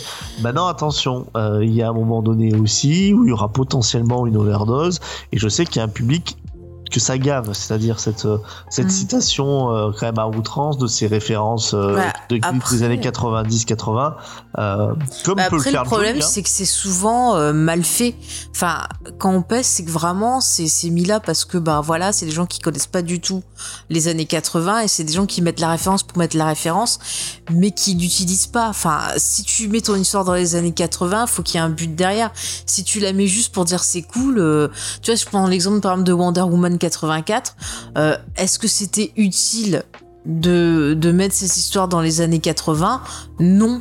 On aura... Bah là du coup c'est contemporain, donc je vois pas où... Oui, mais un thème, le thème. Fait il est clairement... Le thème il est très... il a raison Vincent. Enfin, de toute façon, en fait, je dis le thème, il est contemporain. En fait, il y a même rien au niveau de la technologie. En fait, c'est une histoire, c'est marrant, hein, qui pourrait tout à fait être dans les années 80, mais même carrément dans les années 1910, 1920. Ah oui, oui, totalement. Hein. Mais je suis d'accord avec le questionnement que mais du coup, pose c'est Speds, qui dit, est-ce que c'est de la citation de référence ou une digestion de référence? Pour moi, c'est une digestion plutôt, parce que justement, c'est employé avec intelligence, c'est pas du tout, tu vois, avec des grands pieds en disant, hey, vous avez vu. Non, on sent que c'est quelqu'un qui a utilisé, qui a digéré des choses et qui s'en sert pour communiquer avec nous, pour raconter son histoire. C'est pas le fruit du hasard ou une idée marketing, je pense. Mais pour le coup, bon, je vais citer une référence qui va pas plaire à Vincent, mais moi, j'ai souvenir que je mette pendant les élections américaines, je regardais des fois Quotidien. T'as raison. Et il y avait un des reporters qui faisait une traversée des États-Unis pour voir comment allaient voter les Américains. Et il avait fait une paire de reportages autour de ces petites villes du Montana et du nord des États-Unis, donc qui sont elles aussi minières, et elles étaient toutes dans je pense que pour une paire d'Américains, c'est des trucs qui sont super actuels, quoi. L'industrie du charbon, bon, même si il y a plus grand monde qui utilise le charbon, il y a quand même une paire de villes américaines qui vivent sur cette industrie-là, et qui du coup vivent plus trop, puisque elles sont en train de crever, quoi. Et je sais pas si tu te rappelles, bon, le film était pas terrible, mais il y avait le film, je crois, je crois que c'était de Pascal Augier, si je dis pas de conneries, ouais. Avec la femme de Justin Timberlake, ouais, c'est vrai, Jessica Biel. Ouais, Jessica Biel, où on montrait aussi pareil une ville comme ça qui était en train de crever. Et on voyait justement qu'elle se transformait au fur et à mesure en vie de fantôme, et c'était hyper déprimant. Je regarde Dopsy qui la série se passe sur une période de temps assez longue, et bon, elle finit c'est 2019, hein, et c'est, oui, 2019, et c'est encore 2020. Et ouais, et il y a encore une paire de gens qui vivent ce truc, à mon avis, c'est tu parlais de référence années 80. Je pense que c'est plus actuel que tu pourrais le penser. En plus, pour préciser, Dopstick, faut pas oublier que c'est adapté d'un bouquin écrit par la mère d'une des victimes, et qui vivait dans ce type de ville-là. Donc Quand je dis que c'est années 80, encore une fois, c'est sur les références fantastiques, pas sur. Ah, ok. C'est sur ça, pas sur l'actualité, effectivement. Ça, où, genre, de toute façon, on a dit, c'est des industrialisations. Il y a plein de, il y a plein de moments. Par exemple, si Ken Loach continue à faire des films sur ça, ou en France, dans les pays francophones, les frères Dardenne, c'est aussi parce que bien entendu, c'est actuel. Mais par contre, en fait, il prend quelque chose d'actuel et par contre, le côté fantastique, Faye a convoqué X-Files, ça c'est clair et net. Le body horror, c'est quand même très très marquant de cette époque, que ça soit par The Thing, mais parce que c'est celui auquel je pense on pense en premier, mais d'une certaine façon, même à Existence, hein, qui est beaucoup plus récent. Ouais. Ah oui, récent. Bah même, j'allais citer un autre film de Cronenberg, mais ça va spoiler. Je dis le titre, donc je le dirai pas. Il y a ce qui dit, faut pas oublier que l'élection de Trump est en partie due parce que Hillary Clinton est allée dans ces villes et a foutu dans la gueule à ces gens-là que si elle était élue, il allait devoir se débrouiller parce qu'elle allait fermer leurs usines. Non mais c'est le désespoir et on le voit, nos personnages, ils agissent par désespoir dans cette histoire et c'est triste parce que c'est pas des mauvais gens. Oui, tu vois, tu peux pas dire c'est des connards machin.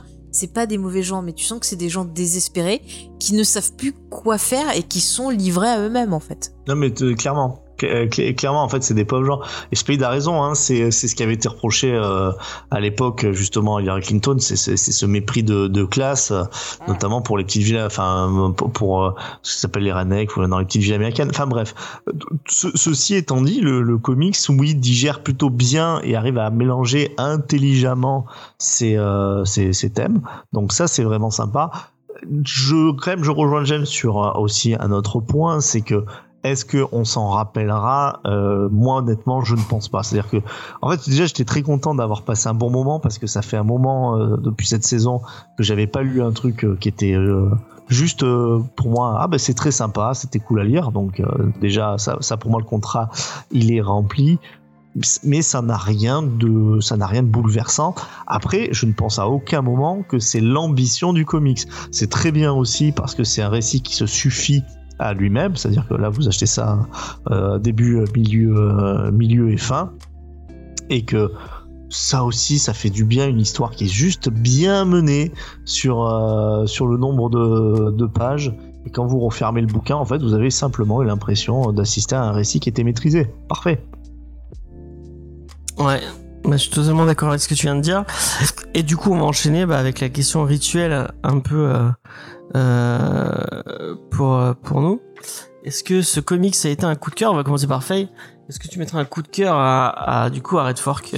Bah écoutez, moi je mettrais un coup de cœur parce que voilà, c'est une bonne histoire. Enfin, moi j'aime bien les bonnes histoires. J'aime que voilà, on m'entraîne dans un univers, que ça me fasse penser à certaines choses. Voilà. De notre société. Écoutez, moi j'ai passé un très bon moment. C'est le genre d'histoire que j'aime bien lire et relire. J'aime bien aussi ce type d'histoire en film aussi. Donc voilà, coup de cœur. On a déjà mis un coup de cœur la semaine dernière, donc je vous dis ça fait 2 fois coup de cœur. Mais moi, je serais franchement, j'ai passé un super moment. C'est un truc que je recommanderais. Bon, effectivement, je disais que je m'en souviendrais pas dans 1 an ou 2, mais peut-être que si je retombe dessus dans ma bibliothèque, je me dirais ça c'était sympa, je le relirai peut-être. Et tu vois, c'est un truc. En plus, le fait que ce soit une mini-série, ça se finit en un tome et une fois que tu l'as fini, bah voilà, c'est bon. Du coup, je mets un coup de cœur pour ça. Une petite mini-série sympathique, voilà, qui vaut le détour. Et on va finir avec Vincent. Eh ben, en fait, je pense qu'il faut qu'on réévalue ce que c'est le coup de cœur. Encore une fois, on avait parlé quand même de gradation. Faudra peut-être qu'on en reparle parce que moi, je vais le mettre le coup de cœur pour ce qui est devenu le coup de cœur. C'est-à-dire là, j'ai l'impression que le coup de cœur, c'est simplement devenu on a passé un moment qui était très cool, pas juste cool, mais qui était très cool. Non, mais si t'as pas envie de le mettre, moi, sérieux, pour moi, c'est un coup de cœur parce que c'est le type d'histoire que j'aime. Voilà, je peux pas le dire autrement. Mais après, moi, en fait, quand tu vois, par exemple, ce qu'on a mis en coup de cœur la semaine dernière, je trouve que ce récit-là, bon, après, de toute façon, j'avais un deal, donc je devais le mettre. Mais je trouve que ce récit-là est beaucoup plus maîtrisé, etc. Mais après, bien entendu, que ce n'est absolument pas un truc qui mériterait, on va dire, de trôner absolument sur une étagère, comme peut l'être, et je suis lourd avec ça, comme peut l'être Vance. Mais en l'état de ce qu'est le coup de cœur en ce moment, eh ben écoutez, moi je lui mets un coup de cœur. Mais moi je vais me faire taper, mais je le dis toujours, j'étais pas là, mais moi j'aurais pas mis le coup de cœur à Mons parce que j'ai pas aimé. Voilà, c'est mon avis. Mais c'est marrant. Non mais c'est marrant la perception du truc quoi. Ouais, c'est pour ça que je dis aux auditeurs, même si voilà on met un coup de cœur ou qu'on dit qu'on n'aime pas, c'est pas une raison pour ne pas aller découvrir par vous-même l'œuvre, parce que c'est important de se faire son avis. Et puis nous, ça nous fait toujours plaisir quand sur Twitter, Facebook ou le Discord ou même Insta, vous venez discuter après avec nous. Donc ouais, d'ailleurs, je continue sur la lancée de Faye en disant que ce soir vous étiez quand même un peu plus nombreux sur le chat. Merci, ça fait plaisir. Ça fait plaisir, ça a bien discuté. Que ça continue comme ça, parce que c'est vraiment un vrai plaisir quoi. Et ben merci, on va passer à la fin de l'émission en étant content parce qu'on a mis un coup de cœur à un comics, ça fait plaisir. Je pense que Panini donc vous pourrez vous le procurer dans toutes vos bonnes librairies, notamment vos librairies indépendantes, celles qui sont pas gérées par Jeff Bezos en tout cas, même si on adore notre patron Jeff Bezos qui gère cette fabuleuse plateforme qui est Twitch. Mais, allez acheter vos comics dans une petite librairie tenue pas par des gens qui se font exploiter. Voilà. C'était le petit. C'était le message politique qui allait très bien avec le comic sur les mineurs. Voilà, exactement. Et je fais n'importe quoi avec mes caméras. Paf. Voilà. On va baisser la tête de Vincent, même si je sais que vous l'aimez fortement, comme nous tous dans cette émission. Hop. On m'aurait dû la tête. Acteur de tête. Voilà. Donc, on va passer à la dernière rubrique de cette émission, avant qu'on termine. On était rapide hein, cette fois. Bah, ouais, quand il y a un monde, ça va plus. Une petite heure et demie, bah, des fois les petits ruisseaux font les grandes rivières, James. Effectivement, j'ai à une prochaine invitée, j'ai promis une émission de 2 heures en me disant putain quand elle va voir qu'on fait des trucs de 4 heures, elle va prendre peur, mais peut-être que je lui mentirai pas. T'avais même proposé 1 heure à Tigroufouille apparemment. Ouais, effectivement. Bon, ça n'a pas été tenu. Effectivement. Mais non, je lui avais jamais dit 1 heure. Hein. Je crois qu'il m'avait même pas demandé. Donc, on va passer à une nouvelle, à cette dernière rubrique qui s'appelle le Roco Plaidoyer. J'en ai une. Moi aussi, j'en ai une. Donc, comme il n'y a pas d'invité, on va demander au chat de voter. Chacun, on va vous proposer une recommandation sans vous dire laquelle. Quelle est laquelle. Pas le droit de prendre la même que vous. Oui, j'ai pas, j'en ai trouvé une nouvelle en attendant. D'accord. Pendant l'émission, j'y ai pensé, je me suis dit, ah tiens, je vais pouvoir vous parler de ça. Vous allez pouvoir voter chacun pour qui est choisi. Et les autres ne feront pas leurs recommandations et pourront se la mettre dans la poche. Derrière l'oreille, si tu veux. Et non, Vincent n'a plus le droit d'utiliser le même. Tu l'as trop utilisé. Puis de toute façon, je le ferai plus puisque j'ai vu qu'avec le chat, vous n'étiez pas sensible à cet argument. Ça marche plus avec nos invités. Faye, est-ce que tu veux commencer avec ton plaidoyer? Alors, moi, déjà, je remercie mon ami Asma de m'avoir fait découvrir une série. Et si vous me choisissez, je vous parlerai de jeunes lycéennes, de crash d'avion, de cannibalisme et de Christina Ricci. Voilà, elle a déjà dévoilé tout. Non, j'ai d'autres choses à dire. Nous, on vous a parlé un peu de la face cachée des États-Unis et notamment des gens un peu plus pauvres des États-Unis. Moi, je vais continuer à vous parler de ça dans ma recommandation. Je vais vous parler de Californie et de SDF. Dans une très belle histoire. Donc voilà. Je ne vous dis que ça. Ça donne pas forcément envie, mais c'est un vrai coup de cœur. Donc j'espère que vous me choisirez. Eh bien moi j'espère que vous me choisirez si vous avez envie d'entendre James prononcer ces célèbres phrases. Tu peux pas dire ça. Non mais sérieux. Sur n'importe quoi. Dedans. Et il n'y a aucun coït, il n'y a pas d'histoire de coït. Il n'y a pas d'histoire de coït. Et c'est un film. Et moi, il y a un peu de coït dans ma recommandation. Et moi, c'est un comics. Donc, on va lancer le sondage. Tac. Nouveau sondage. On va dire quel reco choisissez-vous. Pareil, tu me fais rire, j'ai mal au dos. Et je mets Faye, Vincent ou James. Et vous allez avoir une minute pour répondre à ce petit sondage. Tac, on va voir les résultats. J'espère que vous votez tous pour moi. Ah, il y a déjà une personne qui a voté pour moi. Ah, quelqu'un qui a voté pour Vincent. Quelqu'un a voté pour Faye. 2 personnes ont voté pour Vincent. 3 personnes ont voté pour Vincent. Le stress monte. C'est juste parce qu'il a dit qu'il allait embêter James. Ah bah ça sera la vérité. C'est pas mensonger. Ne retirez pas votre vote. Si vous ne choisissez pas, vous risquez de perdre une œuvre de qualité. Moi je vous le dis. Ah bon, mais tu vas en parler en geek en série donc. Je sais pas encore, mais possible. On joue sur les sentiments. Ouais. Moi, ce sera peut-être la dernière occasion que j'aurai de vous en parler.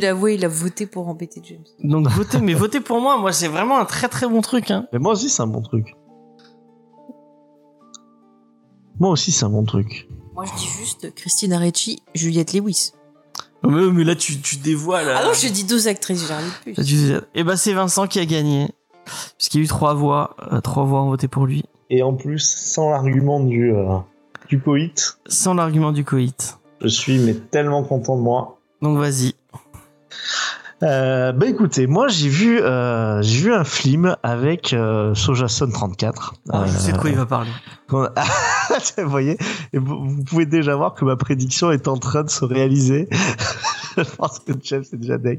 Et c'est pas que pour l'embêter. Bah c'est ce qu'on faisait avant. Ouais mais non. Ouais, vas-y. C'est rigolo ce système. Ce système il est marrant, moi j'aime. Ouais, il est marrant. Ça crée des tensions dans l'équipe. Même si personne ne vote pour moi, vraiment. C'est vrai que pour l'instant c'est chou blanc, on peut le dire, James. Ouais, totalement. Bon, et en tout cas, bah moi je suis allé voir un film que j'ai loué de Nicolas Bedos et c'est le OSS 117 en numéro. J'ai mal. Je comprends 3. Pourquoi tu voulais embêter James, fallait me le dire en privé. J'aurais mis plein de votes. Et écoutez, franchement, James Space dit j'aime beaucoup. Après, il parle d'autres choses. Il dit mais c'est nul, mais je vais lui garder, je sais, mais je vais garder son j'aime beaucoup. Et en tout cas, bah, moi j'ai trouvé que c'était vraiment très marrant. C'était au niveau des 2 autres. Après, tu peux pas dire ça. Les OSS 117, ça vieillit justement, ça devient un culte avec le temps. Donc cet OSS 117, c'est Alerte Rouge. En Afrique noire, j'ai rigolé vraiment, mais du début à la fin, je trouvais que c'était assez intéressant et je me suis régalé sur l'espèce de reconstitution, parce que ça on n'en parle pas toujours sur les films marrants, mais sur la reconstitution voilà, qui est très réussie des années 80, je crois que c'est précisément 81, avec en toile de fond l'élection de Mitterrand.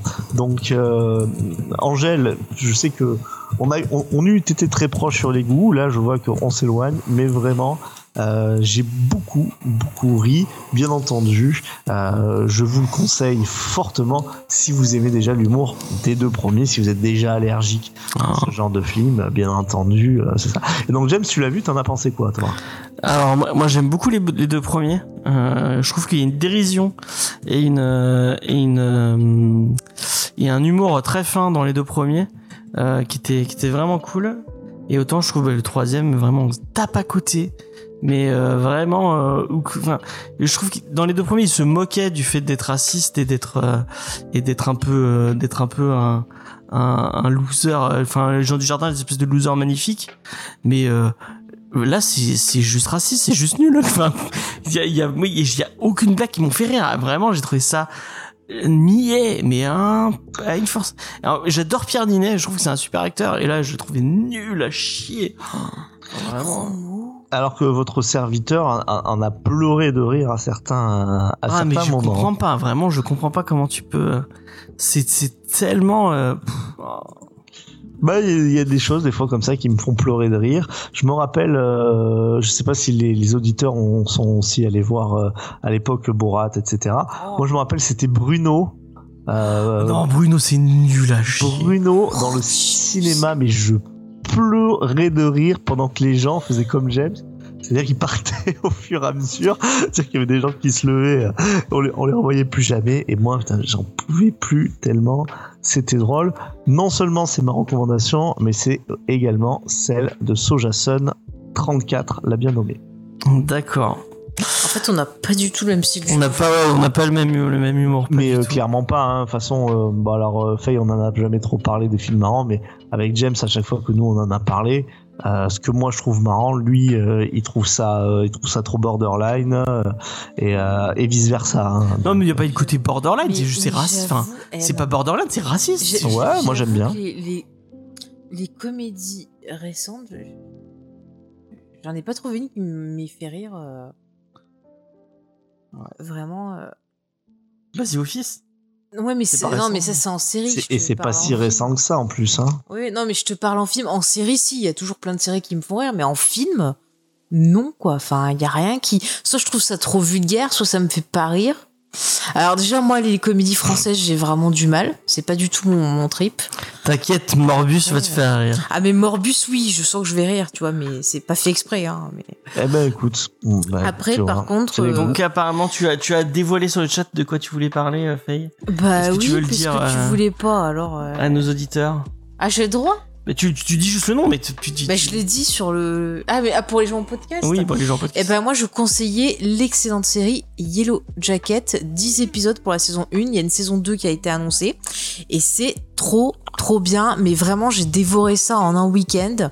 Les acteurs. Non, mais tu fais pas ta reco, tu mais dis juste. Pas plus. Mais allez-y, foncez, parce que je veux des gens avec qui parler. Bon, j'ai pu en parler. Le Phasma a cogité dessus, sachez-le. J'ai réussi à convertir Léna. James, il a regardé, il a eu peur. J'ai regardé 2 épisodes, ça a réussi à convertir Léna, c'était pas trop difficile. Oui, à mon avis. Moi, ça fait plaisir des gens quand tu leur conseilles quelque chose qu'ils regardent. Parce qu'il y en a, je leur conseille des choses, je dis pas le nom, mais il est près de moi et des fois ils regardent pas. Là, j'ai été surpris. Tu regardes 2 épisodes. Non, parce que moi, elle m'a conseillé The Office et j'ai regardé The Office. C'est moi qui t'ai conseillé The Office. Mais personne t'écoute, James. Et moi je voulais vous parler de Good Night Paradise de Joshua Dysart et Alberto Ponticelli, qui est un superbe comics. Bon, tout le monde donne sa reco, quoi. Mais je donne juste la reco. Pourquoi ça parle de Tigrou le chat dans le chat? Je sais pas. Enfin, je sais pas si c'est Tigrou mon chat.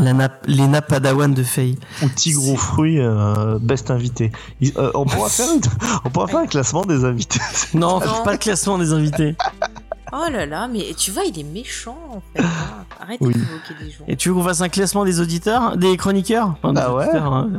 Alors les auditeurs, ça serait rigolo. Franchement, la chaîne qui se suicide. On fait un classement des meilleurs auditeurs. Yellow Jacket, c'est Aurore. Non, c'est pas Aurore. Alors moi, je dirais pour l'instant qu'il y a un côté. Non, t'as pas le droit d'en parler. Non, mais je dis juste qu'il y a un côté un peu psychologie, philosophique et. Un peu bizarroïde. Voilà, j'en dis pas plus pour pas vous spoiler, mais c'est hyper. Donc en tout cas, Angèle, t'as même pas le droit de poser des questions sur Yellow Jacket, t'es obligé de poser des questions sur OSS 117.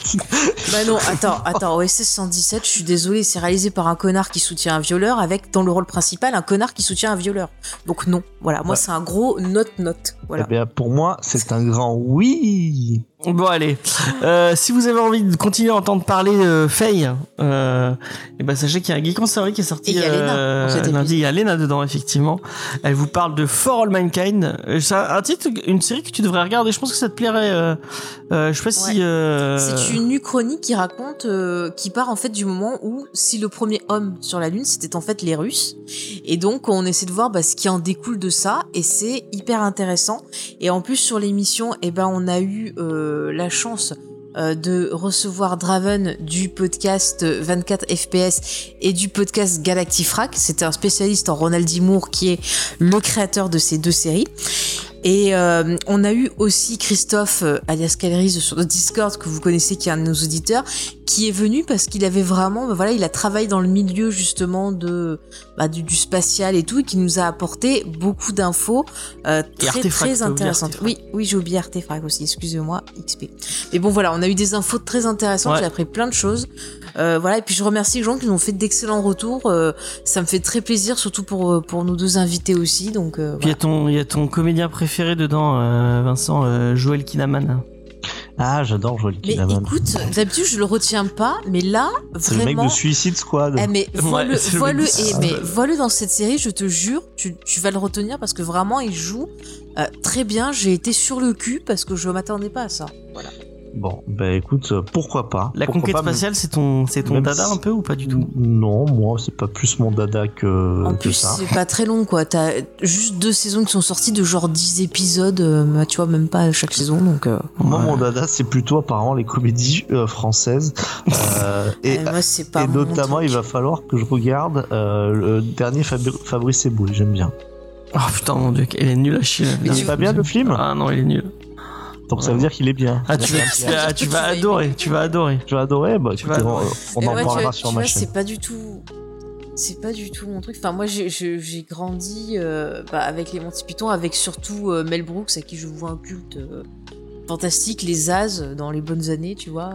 Mais j'aime aussi tout ce qui est Zaz, il y a aucun souci, mais en fait alors les trucs récents, j'arrive pas du tout. Oh là là. C'est dingue. Que quand c'est raciste, coexister, qu'est-ce que c'est marrant. Oh mais qui cool. Qu'est-ce que c'est rigolo. Enfin bref, les Monty Python ne font pas rire. Et moi, je trouve que Hitchcock, c'est pas du... Non. Oh putain, ça y est, ça part en couille. Comment lancer XP sur... Mais arrêtez, il a raison, Hitchcock, c'est très bien. Bon, après, c'était un peu un connard, mais c'est très bien, ces films. Alors, Nicard, tu es tellement jugé par l'équipe, Vincent. Tu as raison, mais comme tu peux le voir, tel Renaud, qui a été notre fil rouge toute la soirée. Je suis toujours debout, quoi. Non, mais moi, je te juge pas, tu as tes goûts. Voilà, après, ouais, je te dis. Sinon, je me permettais de situer mais je continue un peu mon état d'esprit du mot pour que tu vois. Après, il y a des choses qui me faisaient rire petite, qui me font plus rire maintenant. Genre, tu vois, Police Academy, il y a certains gags, ça passe plus du tout maintenant. Oui, oui, je comprends. Quand tu comprenais pas, tu vois, jeune, c'est très bien. Mais alors, quand tu comprends maintenant.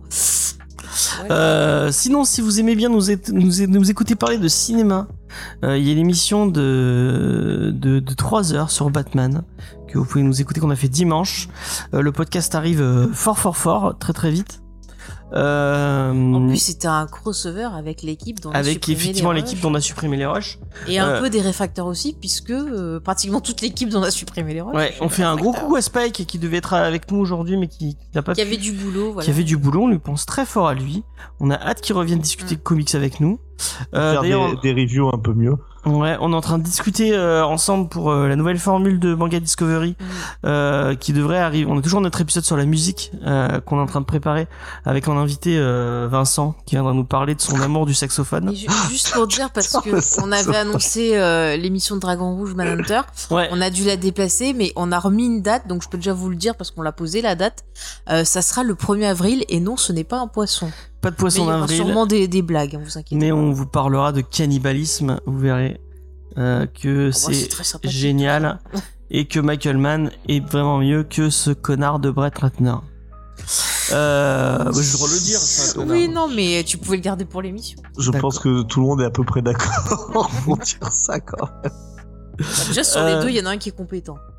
Voilà, sans parler des affaires coquines. Il y en a un effectivement qui a un tâcheron et l'autre qui a d'auteur, quoi. Sinon, la semaine prochaine, en parlant d'auteur, on va parler de Chartwell Manor. Mais on peut décaler ou pas s'il y a une avant-première de Morbus, qu'on puisse y aller? Non, on va pas décaler. Ah, mais c'est la sortie de l'année là, attends. Mais c'est vendredi qui sort en plus, non? Mais non, c'est mercredi qui sort. Il sort le 30. Ça sera quand même autre chose que cette merde de Batman.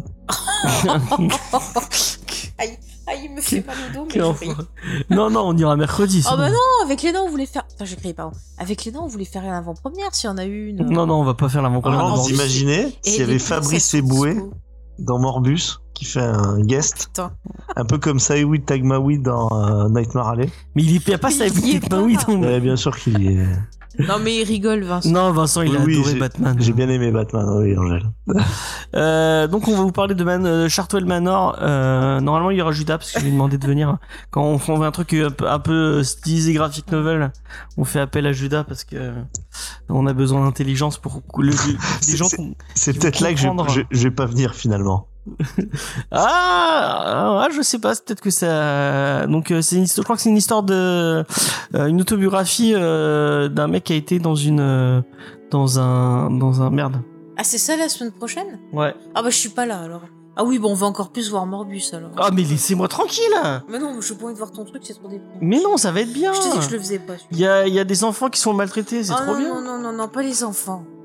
En fait, on a vraiment fait une saison sous le thème des enfants martyrisés, démembrés, morts. Ça m'a étonné qu'il n'y en ait pas de morts là cette semaine parce qu'on était vraiment sur une lancée où c'était 100% des émissions. Ça a failli. Ouais. Bon, il doit bien avoir un ou deux de morts dans l'histoire. Sûrement, on les a peut-être pas vus. Ouais, on les a pas vus. Non, mais là, ça a l'air déprimant. Moi, je veux pas faire ça après. Non, mais ça a l'air bien. Mais Judas à ma place. Ah non, Judas il doit déjà être à ma place, hein, t'es obligé de venir. Ah non, je viens pas, moi je vais voir Morbus.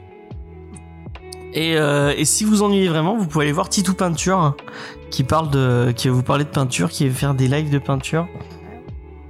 On a fait un petit live hier soir, c'était très très très très bien. Ouais, j'ai eu mes stats pas mal. Ah, j'étais content. Donc ceux qui veulent me... Bah, tu te moques, bah, c'est pas vrai du tout, figure-toi. On était 6. Ah, bah, c'est cool, bah, franchement, bravo. Pour une première, c'est pas si mal que ça. Ouais. Il a même dessiné des petits poneys. Ouais, attends, voilà, quand je viendrai, on sera que 2, tu verras. Non, au contraire. Non, je fais justement, profitez-en, XPIT. Du coup, comme vous êtes mes premiers viewers, je vous fais des conventions dessins. Vous me dites ce que vous voulez. Des commissions plutôt. Des commissions, proches des conventions. Je suis déjà à la Mudécon, moi. Putain, je suis déjà dans le futur. Il y aura des dessins dédicacés à la Mudécon. Je trouve que tu devrais dessiner Morbus pour une future émission cinéma. Ah. Je dessine. Vous savez ce qu'on fait. La prochaine émission, le fil rouge, au lieu de mettre ma caméra, on met un dessin et je vous fais des Morbus. Ouais. Trop bien. Moi, je veux un Morbus, moi. Et je dessinerai des poissons Ivy aussi, pourquoi pas. Des poissons Ivy. Des poissons Ivy, c'est effectivement une sorte de poisson que j'apprendrai à dessiner pour toi, Angèle, pas de problème. Donc voilà, on a fait un peu le tour de notre actualité. Mais non, c'était Poison Ivy, tu vois, moi j'avais compris. Elle a mis un accent trop. C'est le correcteur orthographique. Tu sais bien, les pin-ups, c'est un peu ton... Parce que tu... Ah ouais, moi j'aime bien les dessins. Tu peux faire une Betty Page ? J'adore Betty Page. Je peux te faire une des petites Betty Page, je peux faire aussi... Lui, c'est plus les corps musclés, hein, son truc, que vraiment les... J'aime les corps musclés. Mais oui, Alors, c'est quoi, Titou Peinture, c'est ma chaîne Twitch. Donc, ce que je disais à James, je vous le dis un peu. Je vais mettre le lien si tu veux. En exclusivité, je sais pas le faire. Bon, je vais mettre le lien. Ça sera je pense, après Comics Discovery. Ah oui, c'est vrai. On pourra un petit raid débriefer de l'émission sur 1 heure, voilà. Et ça sera le dimanche matin pour tous ceux qui ne sont pas dans un lieu de culte. C'est bien, en général, j'ai pas de à la place de ce qu'on fait d'habitude où on parle du mal des auditeurs. On fera des lives de peinture. On pourra mal parler des auditeurs. Mais vous dans êtes le live vilain, peinture. Sérieux. C'est vrai, mais c'est vrai qu'on n'est pas très jojo. Ah bah Angel of Darkness a été plus rapide que moi. Merci beaucoup Angèle. Donc écoutez, si ça vous tente, voilà, on parlera un petit peu de tout, de chill et puis voilà. On mettra pour les gens qui nous écoutent en podcast, on mettra en lien la petite chaîne. Faut que vous ayez vous abonner, faut que vous ayez follow. Merci pour votre soutien. Les abonnés, vous les gardez pour nous quand même. Hein. Et donc, je disais effectivement pourquoi Faïdi quand je serai là, puisque je vais avoir des invités. J'ai déjà aussi un accord de principe avec Faye. Oui, en plus, si tu fais ça le dimanche matin, te geek en série. Faut juste que je mette James dehors pour être tranquille et ça devrait le faire. je voulais faire des matinales, elle m'a dit non parce qu'elle voulait pas. Mais parce que moi, je me lève tôt, que toi, tu te lèves tôt et qu'après, je peux pas aller ailleurs. Mais toi, tu peux aller ailleurs par contre. En fait, toi, tu pourras partir. Voilà, tu vas faire le marché le dimanche. Ah bah, tu n'auras pas un écart qui nous dit qu'il dort le dimanche matin. Eh ben écoute, tu auras des replays où tu peux aussi, ça t'intéresse pas trop non plus, il n'y a pas de souci, on n'est pas fâché, en e-cart, on fait pas. Sur la chaîne secondaire Titou Peinture Gaming que vous retrouvez sur YouTube. Il y a déjà des chaînes secondaires, bah dis-moi. Ah bah ouais, attends, il est à fond. Ça déconne pas du tout. Exactement, on pourra commenter des films, on va essayer d'avoir un contenu cool, allez. Ne parasitons pas plus. Ah, il a pas envie qu'on en parle trop. Il est. Non, il est humble, ça va. Il est humble. Il a raison. Humble. Je pense que cette semaine, c'est pas ce qui m'a le plus caractérisé sur la conversation de groupe. Mais... Ah bon, qui c'est qui a dit que c'était pas humble ? Ah bah moi, c'est lui, puisqu'il a dit qu'il était le meilleur MJ de tous les temps. Ah, c'est peut-être vrai, je sais pas. C'est, même si c'est vrai, c'est quand même pas très humble. C'est le meilleur MJ qui masterise pas. Ah ouais, est-ce que peut-être qu'il est en train de masteriser ton esprit que tu t'en rends pas. C'est quoi un MJ ? Un maître du jeu, dans le jeu de rôle. Et oui. En fait.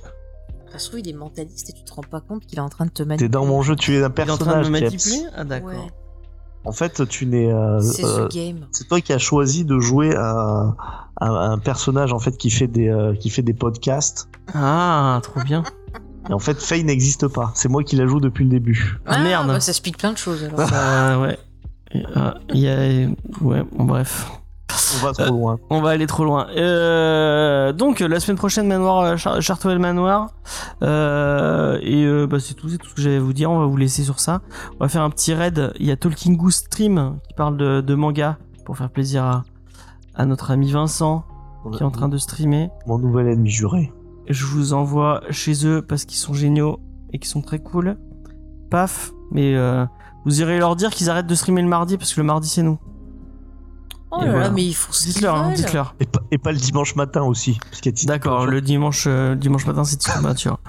Allez, on vous fait des bisous, on vous dit à la semaine prochaine. Et voilà. Et merci à vous, hein, en tout cas encore. Bye. Salut.